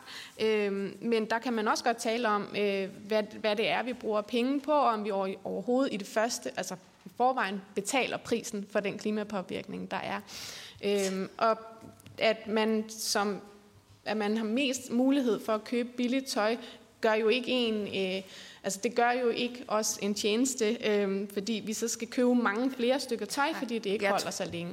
Må også nødt til at afbryde og yes. give stafetten videre håber, til, til Thomas. Beklager igen. Ja, øh, med hensyn til, hvor tekstiler er henne i forhold til tøj, øh, det er vores erfaring, at tekstiler de er noget længere fremme end modetøj. Øh, der er ikke sådan, så, så, så mange... kollektioner i, i et sædestof til en D S B-vogn øh, eller til en møbel, som holder lidt længere, så, så de er meget langt fremme med hensyn til holdbarhed. Øh, så, så det kan vi i hvert fald roligt sige. Øh, med hensyn til med det en produktion om året, jeg ved ikke, det var minus ti grader sidste uge, det er koldt i shorts. Øh, jeg tror ikke, det kan lade sig gøre, øh, men der er ingen tvivl om, at vi skal gå mod nye forretningsmodeller, hvor vi har både færre kollektioner og færre styles i kollektionerne, og de styles og kollektioner skal så være mere holdbare. Det, det siger sig selv. Øh, yes. Og hvor langt er vi? Ja, lynhurtigt. Okay, hvor langt er vi? Vi er ikke foran længere, vi er heller ikke bagud. Vi er sådan ok med i feltet. Tak for det. Super. Øhm, tusind tak til oplægsholderne i blok et. Så går vi videre til blok to og laver en lynudskiftning øh, her. Nu kommer vi til at dykke endnu længere ned i nogle øh, mere sådan konkrete virksomhedscases og blive klogere på, hvordan vores branche arbejder med den her øh, grønne omstilling. Der er også lidt udskiftning op på politikerbænken, fordi der er nogen, der skal, er nødt til at gå i, gå i salen øh, med, med nogle ting, og, og sådan er det bare. Øh, men øh, vi skrider hastigt videre. Godt. Så vil jeg gerne give ordet til øh, Maria Glæsel og øh, Bettina Simonsen, som vil fortælle om det frivillige sektorsamarbejde for tekstiler, og hvordan det initiativ er med til at drive noget udvikling. Tak. Så værsgo, ordet er jeres. Du skal lige trykke på den der. Tak for det. Vi er så heldige, vi er to, der får lov til at præsentere, så det bliver en duo her. Øhm, mit navn er Bettina Simonsen, og jeg kommer fra den klynge, der hedder Lifestyle og Design Cluster, og vi er en af de her tretten øh, styrkepositioner, der er udpeget til at varetage nogle områder, der har særlig øh, innovationspotentiale øh, og til at hjælpe med den grønne omstilling. Og vi laver sådan nogle platformer og faciliterer økosystemer som det her øh, sektorsamarbejde. Og jeg er så heldig at, at være i den her klynge, og vi faciliterer øh, det her frivillige sektorsamarbejde. Og jeg har Maria Glæser med, som også lige vil præsentere sig her. Tak for det. Som sagt, jeg er Maria Glæsel, og øhm, til daglig der er jeg medejer og direktør i Ayayu, et øh, livsstilsbrand, øh, som har øh, bæredygtighed som omdrejningspunkt. Og øh, vi arbejder med flere cirkulære indsatser, øh, som for eksempel en reparationsservice, som vi har øh, haft succes med igennem de sidste ti år. Øh, og vi gør også noget ud af at undervise vores kunder øh, omkring øh, reparationsteknikker. Når det er sagt, så, øh, så står vi som i en branche øh, på en brændende platform, og det er vi fuldt ud øh, opmærksomme omkring. Øh, Kompleksiteten den er enorm. Vi mangler viden, og vi mangler data. Og som en S M V, der er det bare virkelig, virkelig tungt at stå alene med i hverdagen, som er fyldt til randen med driftsudfordringer og mangel på ressourcer og kompetencer. Og i den sammenhæng, der er sektorsamarbejdet virkelig vigtigt. Det er en håndsrækning med vidensdeling og hjælp. Og vi oplever en stor villighed til at arbejde sammen, og vi glæder os virkelig over, at vi lykkes med at samle så mange aktører Det er både de helt store og de små, øhm, fordi vi lærer rigtig meget af hinanden, til trods for, at vi har et meget forskelligt udgangspunkt. Så har vi også lykkedes med at få opbygget en fortrolighed, øhm, hvilket er meget særligt for den her branche, øh, og en villighed blandt underskriverne til at, øh, at arbejde sammen.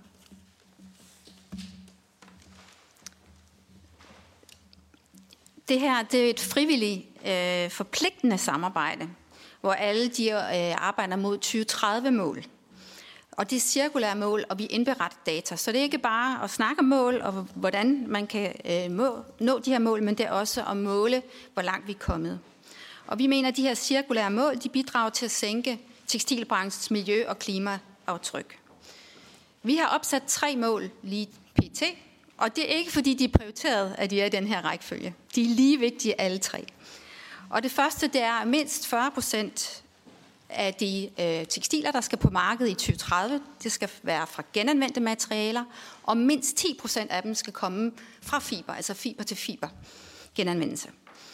At vi skal også skabe nogle cirkulære designkrav med henblik på, at tøj for danske virksomheder designs til at have flere liv. Det har vi også hørt om tidligere, at vi skal udvide øh, levetiden, og det skal ind i optimale cirkulære kredsløb, altså de her inner loop, som vi også har snakket om i dag. Men designkravene, de skal være anvendelige både for små og store og alle segmenter i tekstilbranchen.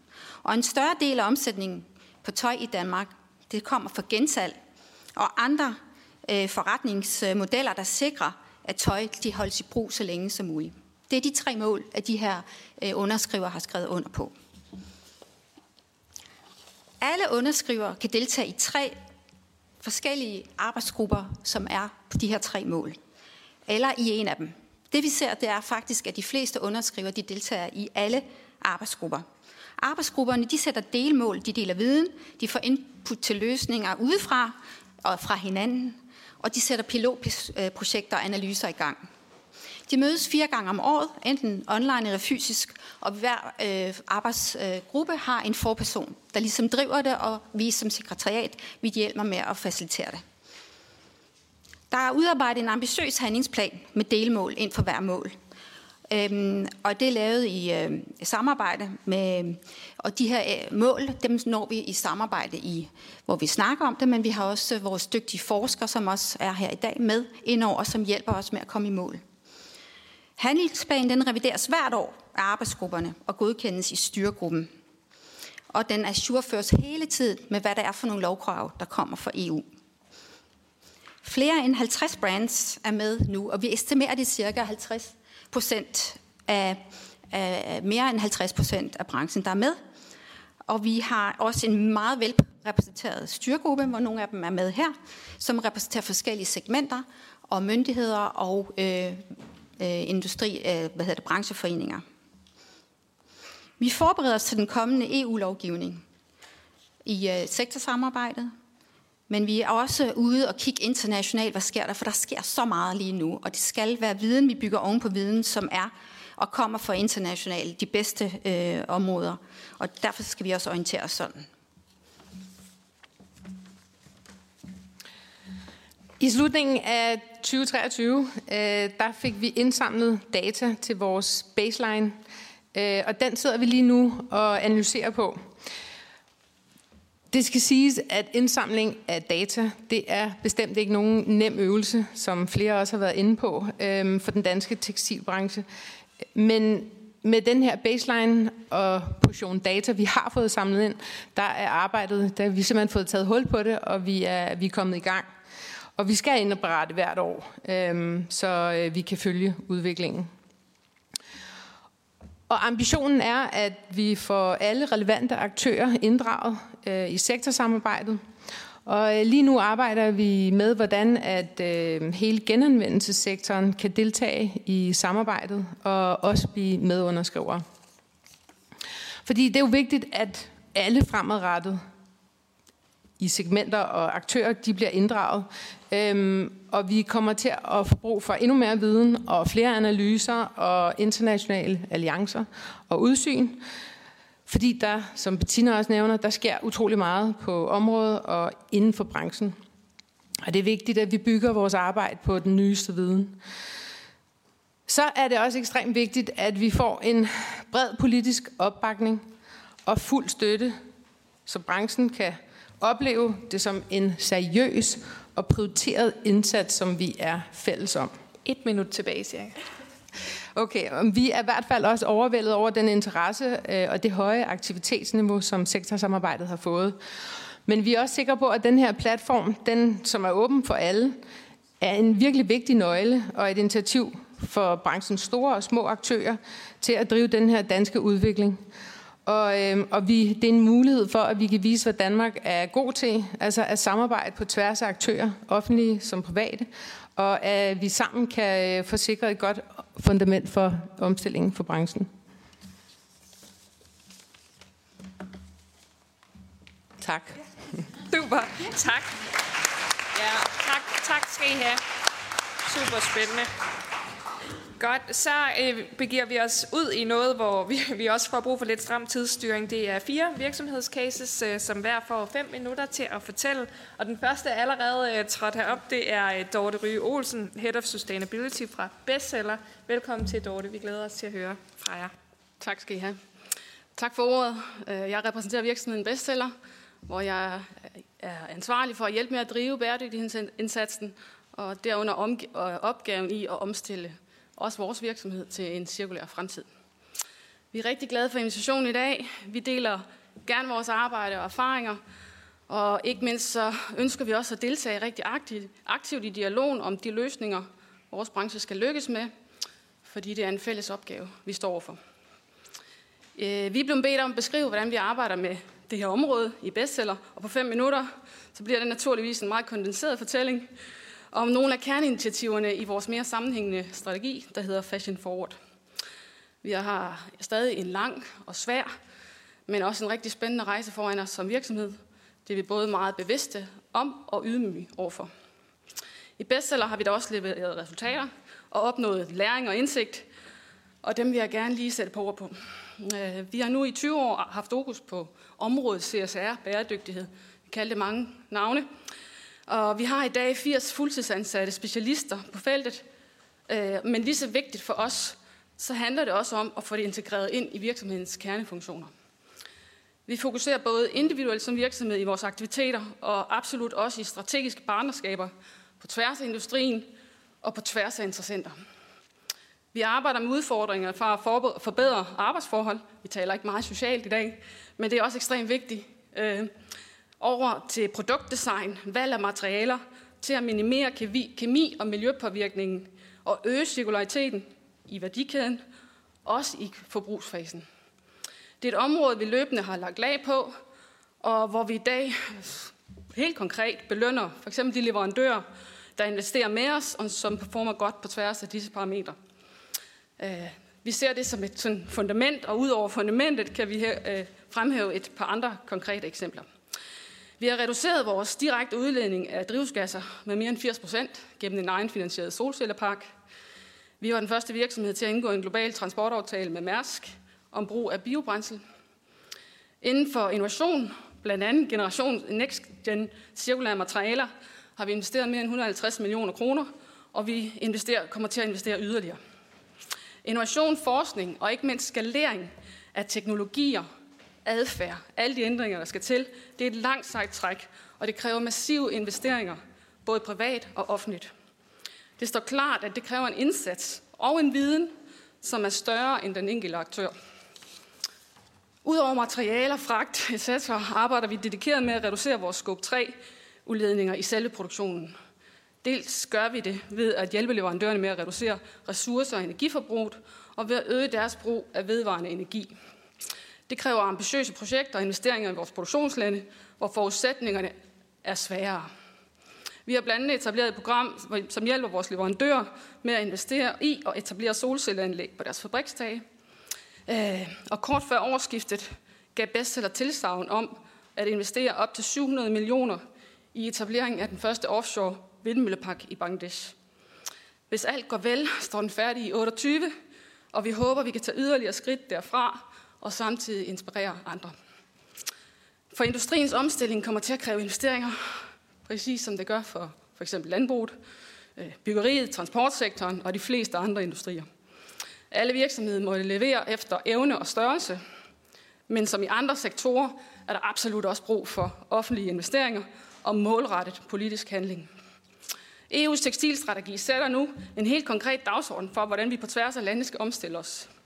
Og som sagt byder vi denne strategi og sammenhængende lovgivning meget, meget velkommen. Vi vil gerne bidrage til at implementere kravene og ønsker derigennem, at branchens bæredygtighed, samfundsansvar kan forblive en dansk styrkeposition. Derfor anbefaler vi også, at en dansk handlingsplan sætter den danske branche i stand til at levere i forhold til den store transformation, vi står overfor, og den europæiske lovgivning. For vi skal erkende, at vilkårene er internationale, og at enkeltstatslovgivningen risikerer at forvride den samlede europæiske indsats. Og i så fald taber vi, og som vi har hørt, bæredygtigheden på sigt. For selve E U-lovgivningen appellerer vi til, at den bliver ambitiøs og globalt orienteret. Det må gerne være svært. Tilbage. Samtidig skal det være realistisk, implementerbart, og det må ikke skabe ulige konkurrence mellem europæiske brands og ikke-europæiske brands, som opererer på det indre marked. Vi skal alle stå på tær, for vi har et fælles ansvar og bedst eller ønsker som virksomhed at bidrage. Lykkes vi med at sætte rammerne og indsatsen rigtigt, er jeg og vi overbevist om, at det vil gavne vores virksomheder, dansk økonomi og ikke mindst det aftryk, vi sætter i verden. Tak for ordet, og vi glæder os meget til at fortsætte dialogen. Tusind tak, Dorte. Så går vi videre til den næste, som er Jens Opel Jørgensen fra D K Company. Tusind tak, fordi du også vil komme, Jens. Ordet er dit. Tusind tak. En lille introduktion til vores virksomhed. Det er D K Company her i Danmark, hvor vi har syvogtyve forskellige brands, helt ned til små brands. Vi har brands som Inwear, Matinique, Gestus og Partout. Hvis I ikke kender dem, så er vi glade for det, at vi eksporterer femoghalvfems procent af vores varer, så hjælper det lidt på det, og vi har en årlig omsætning på fem milliarder. At arbejde med bæredygtighed er på ingen måde noget nyt for os. Vores indsats favner rigtig bredt, og vi har satset og bruger rigtig meget tid både på det sociale, som Dorte også lige siger, der ikke bliver nævnt så meget her i dag, det miljømæssige og selvfølgelig det klimamæssige målsætninger, som vi satser på at leve op til, og det arbejder vi med hver eneste dag og har gjort det i rigtig mange år. Udover vores eget tiltag i virksomhederne har vi selvfølgelig stor respekt for, at man har både nationale tiltag og de E U-tiltag, der var omtalt rigtig mange gange i dag inden for E S G-området. Men mit hovedbudskab er i dag, at vi virkelig skal gøre en impact, jamen så skal vi forpligte os til at få det op på verdensplan. Tekstilbranchen beskæftiger ikke mindre end fire hundrede og tredive millioner mennesker på verdensplan, og det svarer altså til tolv procent af den samlede globale arbejdsstyrke. syvoghalvfems procent af den belastning, der sker inden for vores branche, kommer fra produktion, og det kommer fra transport af varerne. Det er derfor på alle måder store tal, og derfor er det vigtigt for os, at vi får fælles fodslag, og lovgivningen, den får vi op på et globalt plan, så vi kan lykkes med at lave det, der virkelig er impact, altså store forandringer. Som eksempel vil jeg også godt nævne, at vi som virksomhed på ingen måde er bange for at, i, at indføre produktrelaterede afgifter. Vi ser dem allerede nu i Frankrig. Det er vi helt med på. Det, der bare er vigtigt for os, det er, at det sker globalt sådan, at vi ikke risikerer, at vi laver nationale afgifter, som er ved at ske i nogle lande, fordi så forringer vi konkurrenceevnen, og det, der har været talt om som Kina og andre, så kan de blot indføre deres varer. Vi vil gerne have, at vi tænker det her i stor skala for at virkelig gøre en impact i en branche, der trænger til en forandring. Så hvis vi skal lykkes med omstillingen, så kræver det først og fremmest også, at vi bliver datadrevet til vores opgaver. Går den vej frem, at det er dataen, der skal styre det. Tekstilbranchen er præget af globale og komplekse værdikæder, og så det egentlige klimaaftryk finder jo ikke afsted her inden for landets grænser. Det finder derimod et sted, hvor vi producerer tøjet. Og vi i D K Company tror derfor, at vi skal arbejde endnu hårdere globalt. Og vi er en af de ting, som vi gerne, eller som jeg gerne vil nævne i dag, det er, at vi er ved at kortlægge vores værdikæde hele vejen rundt og indsamle data i en stor portal under overskriften menneskerettigheder og klimaaftryk. Det er en kæmpe proces for os. Det er et stort projekt, som skal være med til at skabe langt større transparent igennem hele værdikæden, hvor vi opsamler data helt tilbage til farverierne, væverierne og strikkerierne, hvor vi ved, at over halvtreds procent af den samlede C O to-udledning stammer fra. Hermed siger vi også, at for os er det ikke så afgørende, hvor i verden de her leverandører de befinder sig. Faktisk nogle af de mest fremsynede leverandører, de findes faktisk i Bangladesh. Og den nye led, som er, eller L E D, som er en internationalt anerkendt global måling af producenter, har næppe opgjort deres top tyve over de mest grønne og bæredygtige tekstilproducenter. Og der ligger atten ud af top tyve, de ligger altså i Bangladesh. Det er, jeg synes bare, det er en, en lille ting, vi skal have med her, når vi taler om at flytte til Danmark, som jeg hørte før, så må vi bare sige, at helt ude i Bangladesh, der er man rigtig langt fremme. Det at kortlægge vores egen leverandør er blot et af de værktøjer, der skal til i arbejdet videre for at nedbringe C O to-elering. Og igen, som jeg siger hele tiden, vi skal have det på fakta, så det ikke bliver greenwashing, men som vi helt klart er ens for alle, at vi kører det faktabaseret. Og det er også det, der gør, at vores forbrugere, de forstår, hvad vi snakker om, hvis det er data og fakta. Så for at opsummere her, så er mit budskab, det er, at vi er nødt til at stå sammen globalt, for at virkelig kunne gøre en forskel. Så det er min opfordring til jer politikere i dag, det er, at I er med til at løfte den her dagsorden sammen med os, for at fremskynde en teknologisk udvikling, som også er en af de ting, vi skal virkelig speede op på for at nå et mål til tyve tredive-planen, så har vi virkelig brug for at tilføre ressourcer, økonomiske ressourcer til den her grønne omstilling, så vi sikrer os, at alle virksomheder arbejder ud fra data og ud fra compliance og stabil værdikæde. De kæder. Samtidig vil jeg gerne komme med en klar opfordring til, at vi sætter den grønne dagsorden også på omst- øh, ind for vores læreranstalter, sådan at vi fremover, at de næste generationer, de lærer det fra bunden af, så vi ikke skal til at tilbage i tid på det. Ja. Og vi i D K Company vil rigtig gerne stille op fremover, så I får den brede vifte, så det ikke kun er M G O'er, men andre, men også, også fra, om jeg må kalde det virkeligheden, for lov at sige lidt. Tak for ja. Ordet. Super, og tak for at gøre det. Godt. Så går vi videre til den næste case, som er øh, Jette Radik fra Salling Group, som er indkøbsdirektør. Værsgo, yes. Jette. Øh, jeg hedder Jette, og jeg sidder som indkøbsdirektør i Salling Group og arbejder til daglig med alt, hvad der har med tekstiler at gøre. Den grønne omstilling, den er rigtig vigtig for Salling Group overordnet set, og vi mener også i høj grad, at vi har stor forpligtelse på området qua den størrelse, som, som vi har. Og det er også derfor, at jeg er rigtig glad for, at vi er inviteret med her i dag. Vi arbejder rigtig struktureret ud fra vores C S R-strategi, og den bygger på et stærkt fundament af ansvarlighed for vores medarbejdere, for vores kunder, men også i særdeleshed for vores produkter. Og det med to hovedprioriteter, som er klima og sundhed.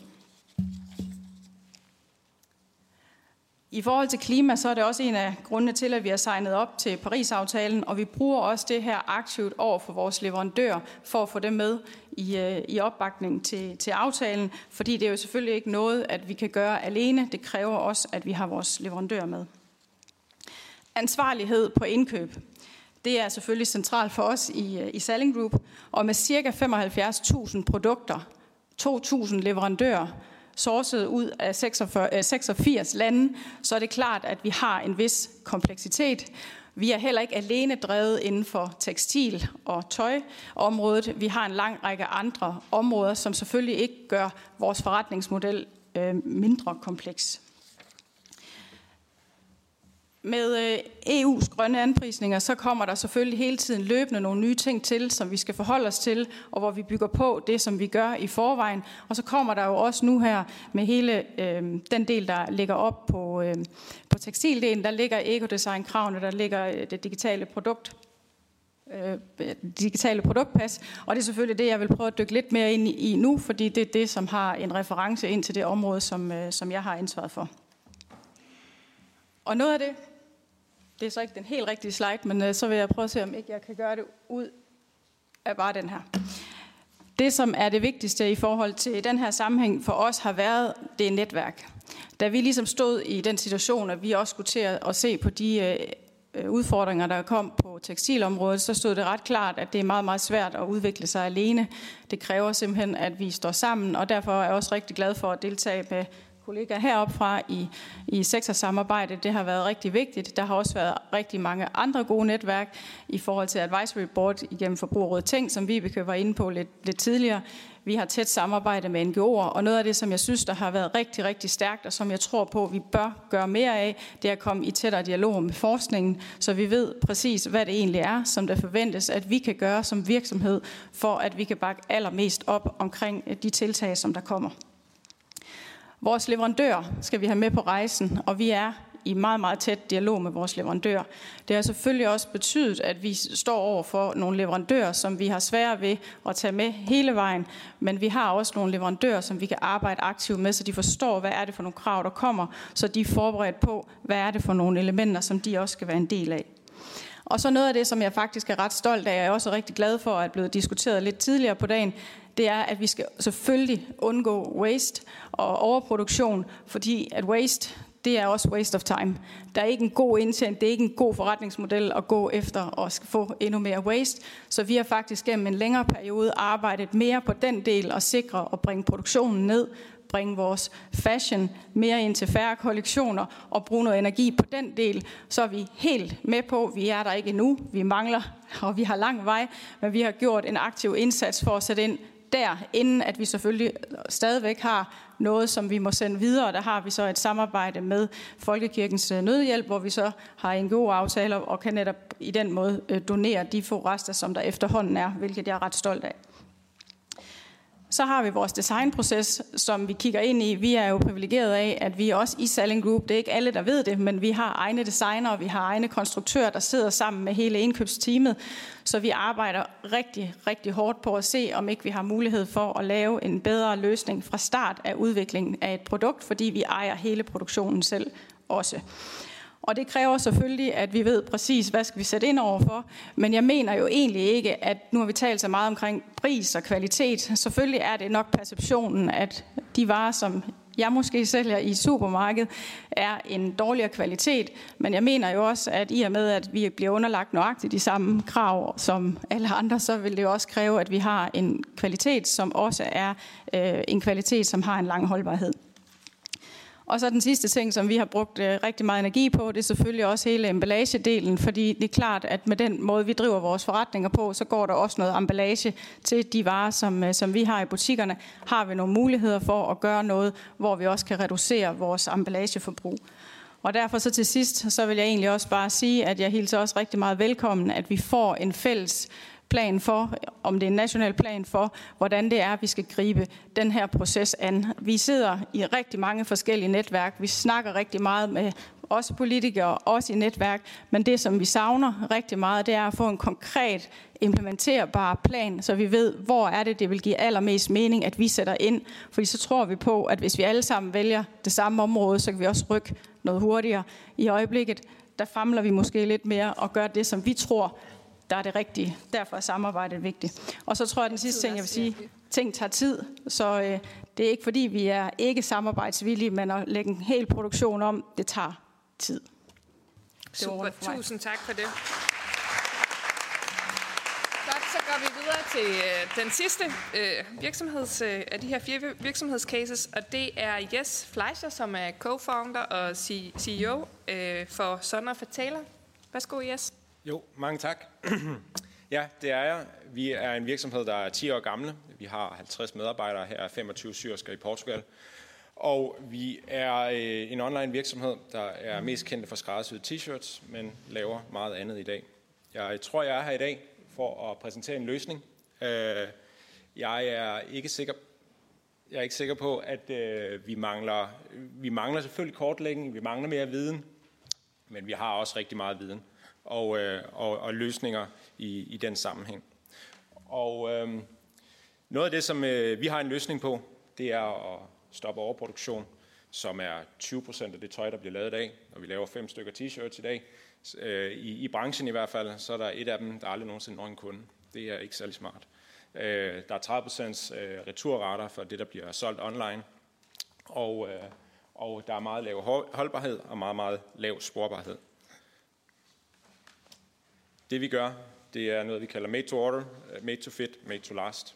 Så vi producerer aldrig noget, før vi har bestillingen for kunden, og vi har betalingen.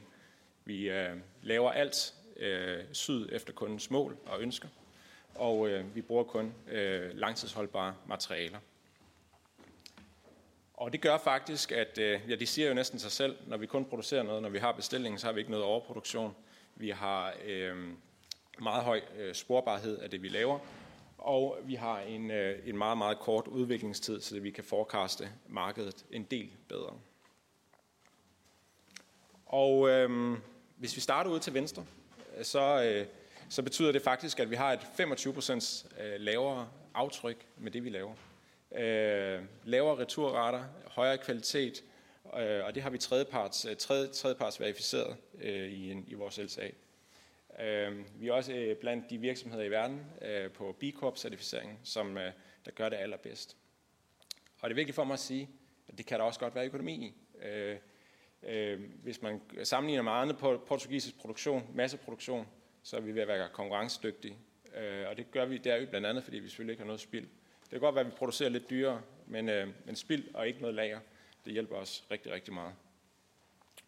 Og så er vi ved at optimere modellen, således at øh, den er møder faktisk det, som øh, kunden forventer af en online virksomhed. Jeg vil ikke gå igennem den her slide med øh, en masse produktionsmæssige ting.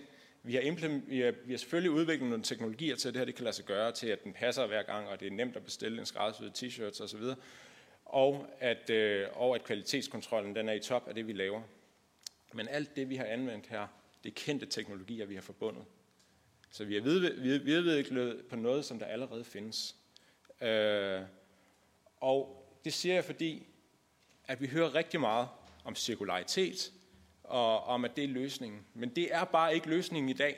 Det er løsningen for fremtiden. Og selvfølgelig skal vi blive ved med at forske i cirkularitet og få genanvendt materialerne. Men som vi hørte fra Concito, så er det reducere, reducere, reducere, hvis vi vil gøre noget i dag. Og det tænker jeg, at vi gerne vil. Og det er spørgsmålet, om virksomhederne er klar til at sætte i øjnene, at vi skal faktisk kigge på vores toplinje, vi skal kigge på vores omsætning for at nå i mål. Jeg håber, jeg har en model, der kan bevise, at det ikke nødvendigvis har en en-til-en effekt på bundlinjen, så vi bliver ved med at have sunde virksomheder, der giver overskud. For de er i bund og grund øh, kapitalist af overbevisning. Og derfor så er det så også spørgsmålet, om vi skal kigge på, som Concito sagde, at vi skal, og øh, formanden Anna Paulin sagde i indledningen, skal vi have nye forretningsmodeller, eller skal vi lave mange mindre forbedringer? Jeg tror, vi er et sted, hvor vi bliver nødt til at sige, at vi skal have nye forretningsmodeller, og der er kendte teknologier til noget af det. Og noget af det, vi derudover kan gøre, og som jeg vil bede politikerne om, det er at se på vitterligere for begrænseforbruget. Og jeg er ikke altid lige fantasifuldt er måske, når det kommer til portugisisk produktion, men skatter, det må trods alt virke på at få nedbragt øh, forbruget. Og det må presse skatter per tøj eller per kilo, det må trods alt presse det billigste tøj, som vi køber på Shein i Kina, mere end det presser Sonne Fortæller og den premiumbranche, som vi primært har i Danmark. Øh, og så skal vi stoppe overproduktion, som vi jo heldigvis også ser er på vej i E U-lovgivningen. Jeg vil se meget frem til, og, og hvordan det bliver implementeret i praksis. Det var sådan set, hvad jeg havde på hjerte, og jeg håber, at på trods af, at vi er cirka hundrede gange mindre end nogle af de andre virksomheder, der har været her i dag, øh, kommer med et indspark til noget, der kan lade sig gøre, og som jeg håber, de vil kopiere fra os. Tak. Super. Tusind tak.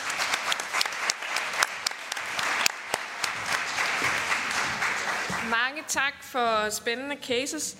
Så går vi videre til øh, øh, New Retex og Rikke Bæk, founder og C E O. Og øh, I skal fortælle lidt om, hvad gør vi så med alle de her tekstiler, som øh, er færdige med at blive brugt, og som ender ude hos jer og skal genanvendes. Værsgo, Rikke. Mange tak. Jamen, øh, vi er jo dem, der arbejder med jer allesammens tekstilaffald. Mit navn er Rikke Bæk, og jeg er founder af virksomheden New Retex. Vi har øh, udviklet den her sorteringsteknologi til tekstiler. Øhm, det betyder, at mange flere tekstiler de kan genanvendes. Vi er faktisk den eneste af den her type anlæg i Europa, hvor vi har fuld dataopsamling med os. Jeg har tre ting med i dag. Jeg vil rigtig gerne vise jer en lille video fra mit produktionssted, som ligesom ser, hvordan alt det her det foregår.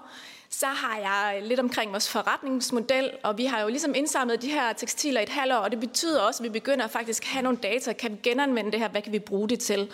Og til allersidst, så har jeg fem punkter med, som jeg mener er rigtig, rigtig vigtige i forhold til at oparbejde den her fremtid for den tekstilbranche i Danmark, for vi står faktisk med nogle ressourcer, som vi allerede er begyndt at indsamle. Men øh, der kommer lige en video her.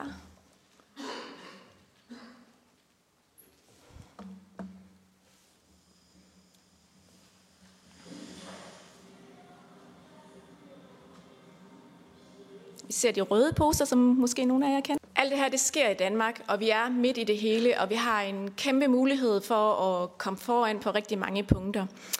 Øhm, som vi ser på den her model, så er det en cirkulær forretningsmodel. Vi startede for tre år siden. Vi har udviklet den her teknologi, og vi har faktisk også driftet den.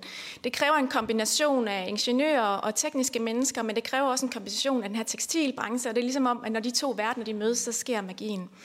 På det produktionssite, vi har i dag, der kan vi modtage ti tusind tons om året.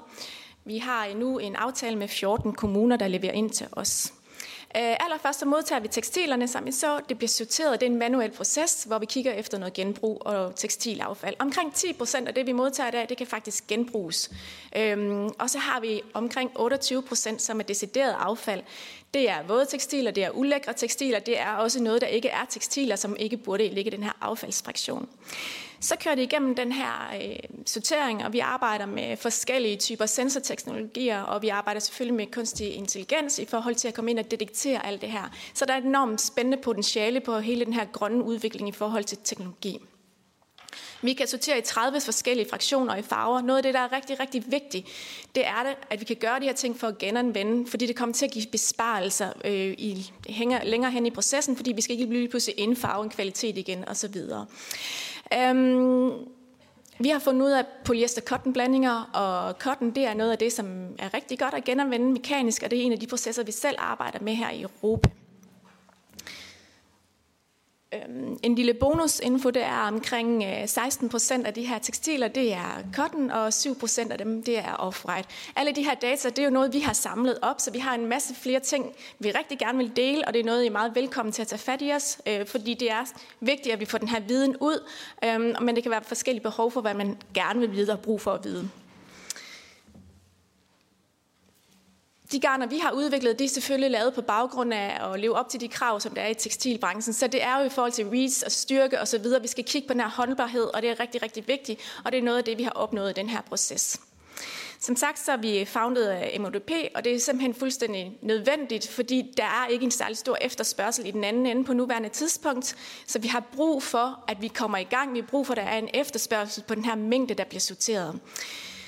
Vi opsamler data. Det betyder, at kommunerne de kan faktisk få en rapport øh, ned på alle deres fraktioner, så de har en, en sporbarhed i det, de leverer ind. Samtidig med, når jeg står med en rulle garn, så ved jeg, at det her er lavet af, fra tekstiler fra Herning Kommune og Aarhus Kommune for eksempel.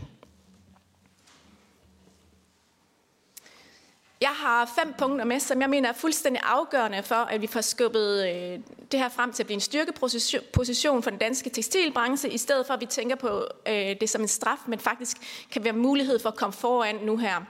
Fordi vi har mængderne, vi samler ind. Allerførst så vil jeg starte med udbudsdelen. Udbud af dansk tekstilaffald havner desværre ofte uden for landets grænser i dag.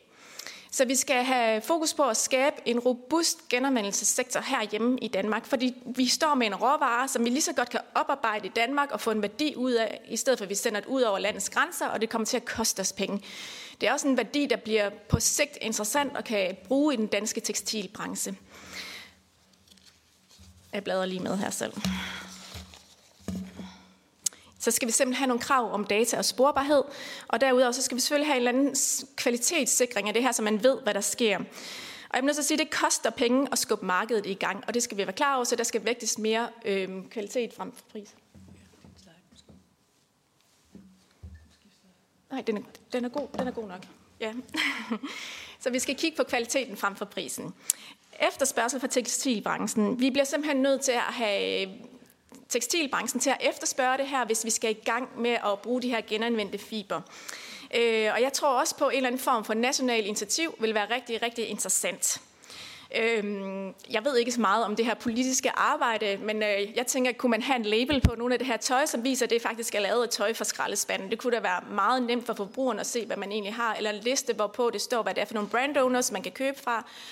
Men samtidig, det er virkelig svært at navigere i alt det her på nuværende tidspunkt for forbrugerne. Så kan man vælge, om man skal have pisken eller gulerodsmetoden, og jeg er jo selv mest tilhænger, at man har en gulerod i forhold til, at vi kommer i gang med alt det her. Så har vi tre punkter mere. Det er offentlige indkøb, investeringer og handlinger nu. Øhm, I de offentlige indkøb, der er blevet rigtig god til at skrive at, øh, på beklædningsdelen, at man gerne vil lave take-back-løsninger, men vi bliver også nødt til at... Og, øh, det bliver lidt ligesom at vaske fingrene, men man bliver også nødt til lige at, at, at tage noget af det tilbage igen. Så det skal vi have fokus på, og jeg tænker, det er en forholdsvis nem ting at starte med at implementere. Så er der hele det her investeringsgrundlag, øh, fordi det koster penge at komme i gang med det her. Det, det kræver udvikling af teknologier. Grønne teknologier, som kan give masser af nye arbejdspladser, som kan være med til at styrke Danmark på rigtig, rigtig mange måder og skabe en eller anden øh, skabe en førertrøje til os. Ligesom vi har en kæmpe stolt tradition i Danmark øh, for tekstil, og vi har nogle kæmpe store virksomheder, som gør det virkelig, virkelig godt. Øh, men vi har brug for, øh, at der bliver investeret i, i den her teknologi, for at ligesom komme op på næste niveau. Så er det handling nu. Vi står her af den årsag, at vi i bund og grund ved at smadre jorden. Det her det går bare hurtigere, end vi har regnet med. Den her klimaændring er en realitet, der skal ske noget nu. Vi kan ikke blive ved med at sidde og snakke. Der er rigtig, rigtig meget snak, men bare næsten ingen handling, og der bliver ikke truffet nogen beslutninger. Så der skal simpelthen gøres noget. Jeg vil gerne slutte af med det sidste billede. Um yes. Der ser man en container, der bliver læsset af, og som I kan se, så er det her jo en vejrpærevælling. Og det kræver en sortering for at få forædle det her produkt. Og øhm, det kan faktisk blive til garn, som kan blive til en, en, et nyt smukt produkt. Ligesom den her sweater, jeg står i i dag. Den er lavet af danskernes tekstilaffald. Mange tak.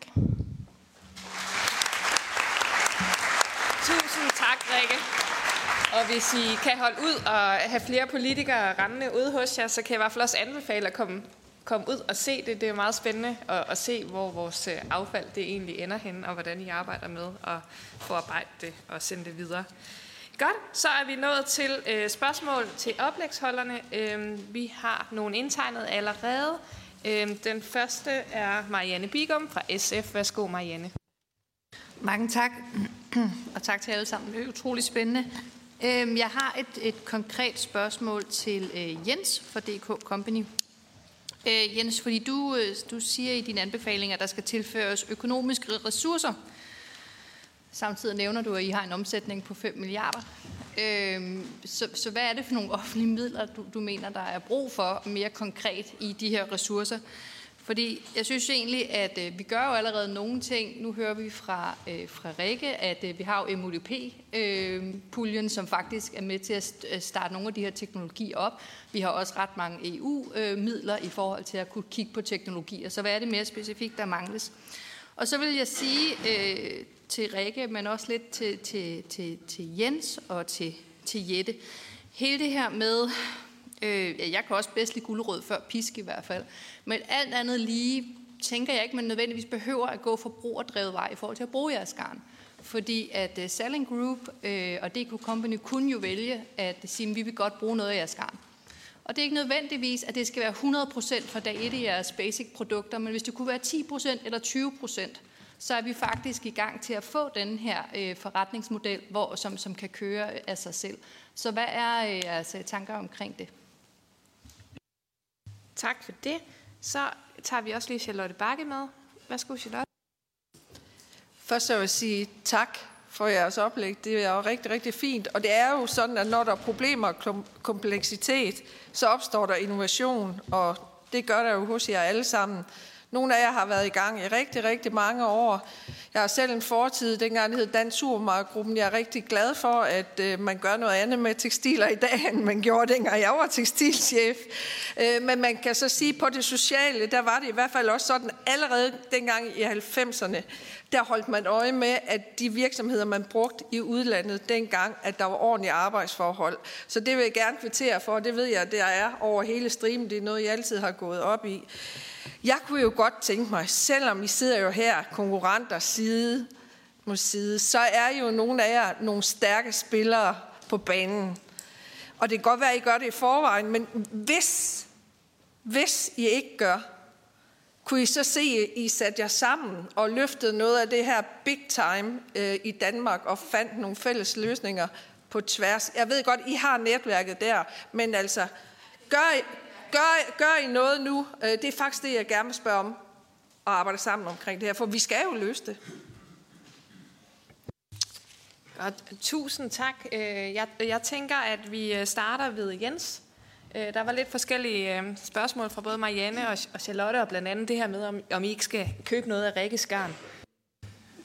Hvis vi starter med det med Rikkes Garn, så har vi haft vores brand Gestus ude og tale med Rikke, og hvor vi har, har set på nogle af de ting, så det er vi selvfølgelig i gang med. Det glæder os rigtig meget, og vi vil rigtig gerne støtte Rikke, og det, vi har relationer den vej ind, så det er vi i gang med. Så, så, så tak for det.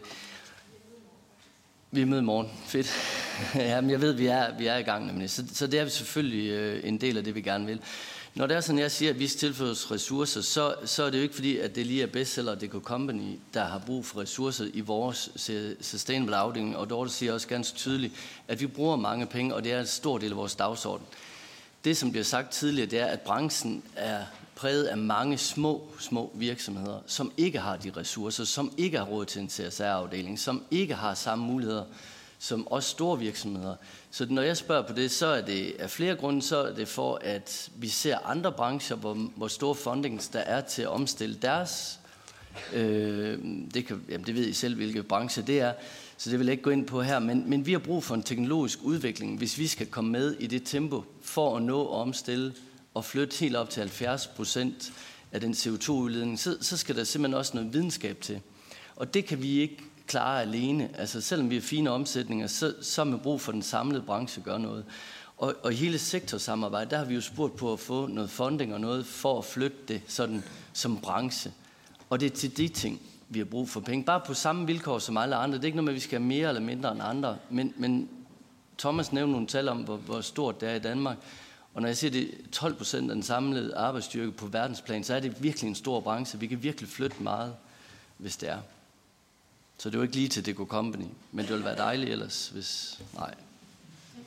Tak.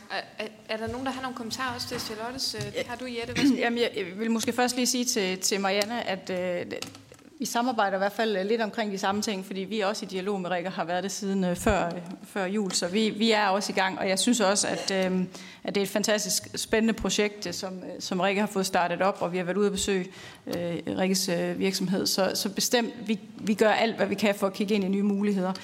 Øh, den anden del til, til dig, Charlotte, jeg er rigtig glad for, at du kunne se en forskel, siden, øh, siden du var der. Øh, nu kaldte jeg det måske netværk, men det er fordi, det er det jo også lidt, men sektorsamarbejde er, er mere end det. Det vil jeg også godt øh, anerkende øh, Bettina, som har stået i spidsen for det. Øh, så vi er meget tæt øh, på hinanden, og vi deler egentlig også øh, måske endda mere, end, øh, end man vil tro, taget betragtning af, at vi er, øh, vi er måske også konkurrenter. Men det her, det er simpelthen et område, som vi ikke single-wise kan løse. Altså vi er nødt til at finde nogle samarbejdspartnere, og nogen, som ved noget på et område, sådan at vi ikke øh, bare suboptimerer. Vi er nødt til at, at gå sammen. Og det synes jeg faktisk, vi er ret gode til, selvom vi også er, er konkurrenter.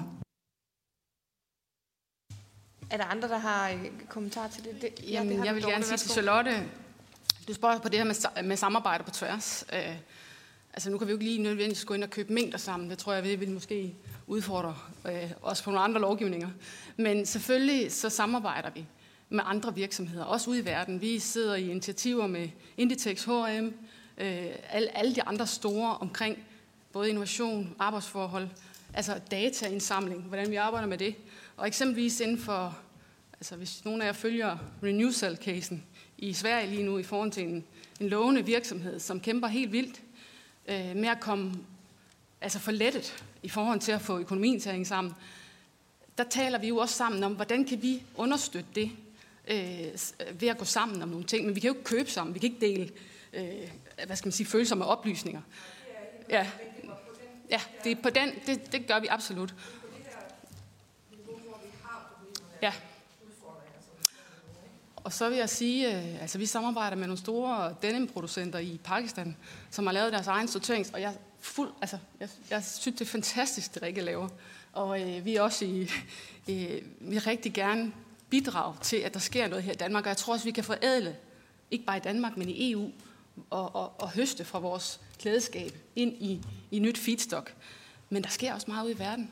Altså vi har store pakistanske producenter, nu nævnte du lidt, som selv indsamler, som selv sorterer, som selv laver post-consumer, som selv laver kemitest på det, der skal være der. For der er selvfølgelig også noget der, vi skal tænke over, når det går ind i en kemisk, når det går ind i en mekanisk proces, og ikke går igennem en kemisk proces.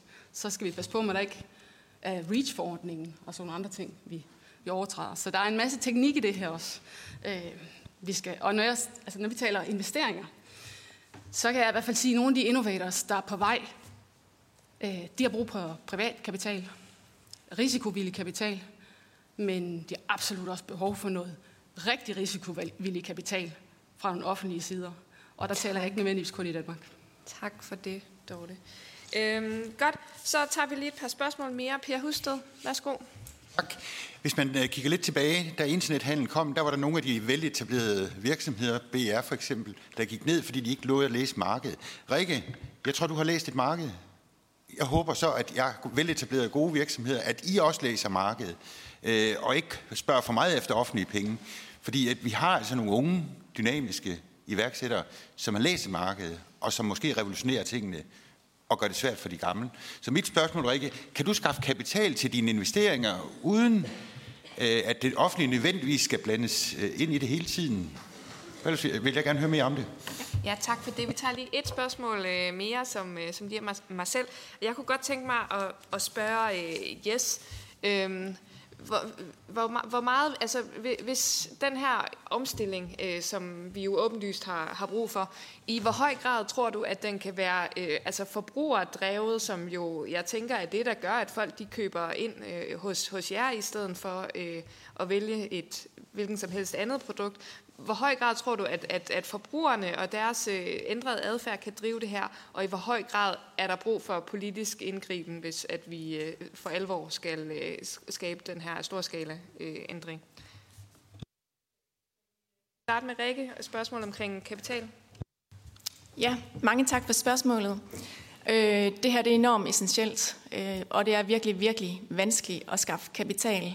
Øh, Jeg går på arbejde hver dag og brænder penge af på nuværende tidspunkt, fordi at der ikke er en efterspørgsel på den anden ende. Derudover så er det selvfølgelig også kostet penge at udvikle den her teknologi. Jeg, øh, jeg har lånt penge i banken, og jeg har fået M O D P-støtte. Øh, og, det er selvfølgelig, øh, og så er der et kæmpe drive, og vi er femogtyve mennesker ansat nu, og der er et kæmpe drive ved alle dem her. Der er mange, der går på arbejde og får langt under de lønninger, de burde at få, men de tror på, at det her det er vejen, og det er det her, vi skal gøre. Så jeg har virkelig brug for at få nogle ordre i min bog, for at vi skal lykkes i Danmark, og for at vi kommer til at oparbejde affaldet til en ressource. Så det er jo selvfølgelig en opfordring, som jeg beder hele tekstilbranchen om at tage, tage til sig. Mange tak. Tak for det, og så Jes. Ja, i forhold til forbrugeren. Øh, nu er det jo godt nok vores kunder, vi snakker om, men jeg plejer at sige, at jeg stoler ikke på forbrugeren. Uh, og det er også fordi, jeg kigger på en af dem i spejlet hver morgen, uh, og, og ved, hvordan jeg selv handler. Og uh, når vi spørger vores kunder, så ligger, og det er selvom vi tæsker bæredygtighedskommunikation gennem vores kanaler, så siger de stadig, at det ligger på en femteplads. Uh, så pasform, som vi hørte, det ligger nummer et, uh, pris ligger nummer to, design ligger nummer tre, jeg kan ikke huske nummer fire, og så er nummer fem bæredygtighed. Uh, så det er meget, meget svært at drive gennem forbrugerne. Og derfor så er jeg ret sikker på, at der skal lovgivning til. Det er også derfor, jeg kalder på skatter. Og øh, skatter kommer ikke til at ramme de små virksomheder. Øh, det kommer til at arbejde, ramme de virksomheder, hvis det er gjort rigtigt, som der producerer og sælger billigst, hårdest, i, altså procentvis. Og det er ikke de små virksomheder, der konkurrerer på pris. Vi konkurrerer på noget andet. Øh, så på den måde, så skal vi ikke, hvis det er den vej, vi går, så skal vi ikke have ondt af de små virksomheder, tror jeg. Øh, I forhold til kapital, jeg kan fuldstændig se det, som, som Rikke hun siger. Og øh, jeg har også øh, fået meget privat kapital undervejs til at bygge det, jeg har bygget. Øh, og det har, det, har været, det har været en nødvendighed. Kapitalmarkederne ser rigtig, rigtig svære ud her, efter vi kommer ud af corona øh, og er faldet lidt sammen. Vi skal være glade for, at vi har Vækstfonden i Danmark, men vi skal understøtte det endnu mere. Super, tak for det. Så øh, vil jeg give ordet til Marianne Bigum, der har et spørgsmål mere. Og så, og så tænker jeg, hvis at der er et enkelt spørgsmål fra salen, så, så er det først til Mølle, så kan vi også lige nå at få det med. Men Marianne, værsgo. Tak. Øhm, det var til, til Jens igen. Tak for spørgsmålet før. Der var bare en lille ting, jeg ikke fik svar på. Og det er, fordi du kalder netop på penge til teknologier. Og så nævner jeg, at vi jo har M O D P, som er penge til den her type teknologier. Så er der noget andet specifikt, som du siger, du kan se, at der mangler øh, finansiering af inden for teknologier, så vil jeg rigtig gerne tage det med nemlig. Øh, fordi lige nu synes jeg faktisk, at vi har rigtig mange, også E U-midler og muligheder for, for teknologiudvikling. Og så et øh, opfølgende spørgsmål øh, i forhold til det her med de nye forretningsmodeller, som jeg helt sikkert også tror er, altså jeg er helt enig i, at, at det er den vej, vi skal gå nu. Til jer store spillere i panelet, hvad gør I af tanker i forhold til nye forretningsmodeller, øh, og ikke bare de her små, jeg kan ikke huske, at du sagde, små ændringer øh, i den eksisterende måde at gøre det på? Og jeg skylder måske lige at sige, at bestseller, de har faktisk skudt penge i os, så i forhold til dit spørgsmål. Okay, vi tager lige øh, et enkelt øh, hvad hedder det, spørgsmål med øh, her fra jer. Gerne rejse dig op og, og sige, hvem du er.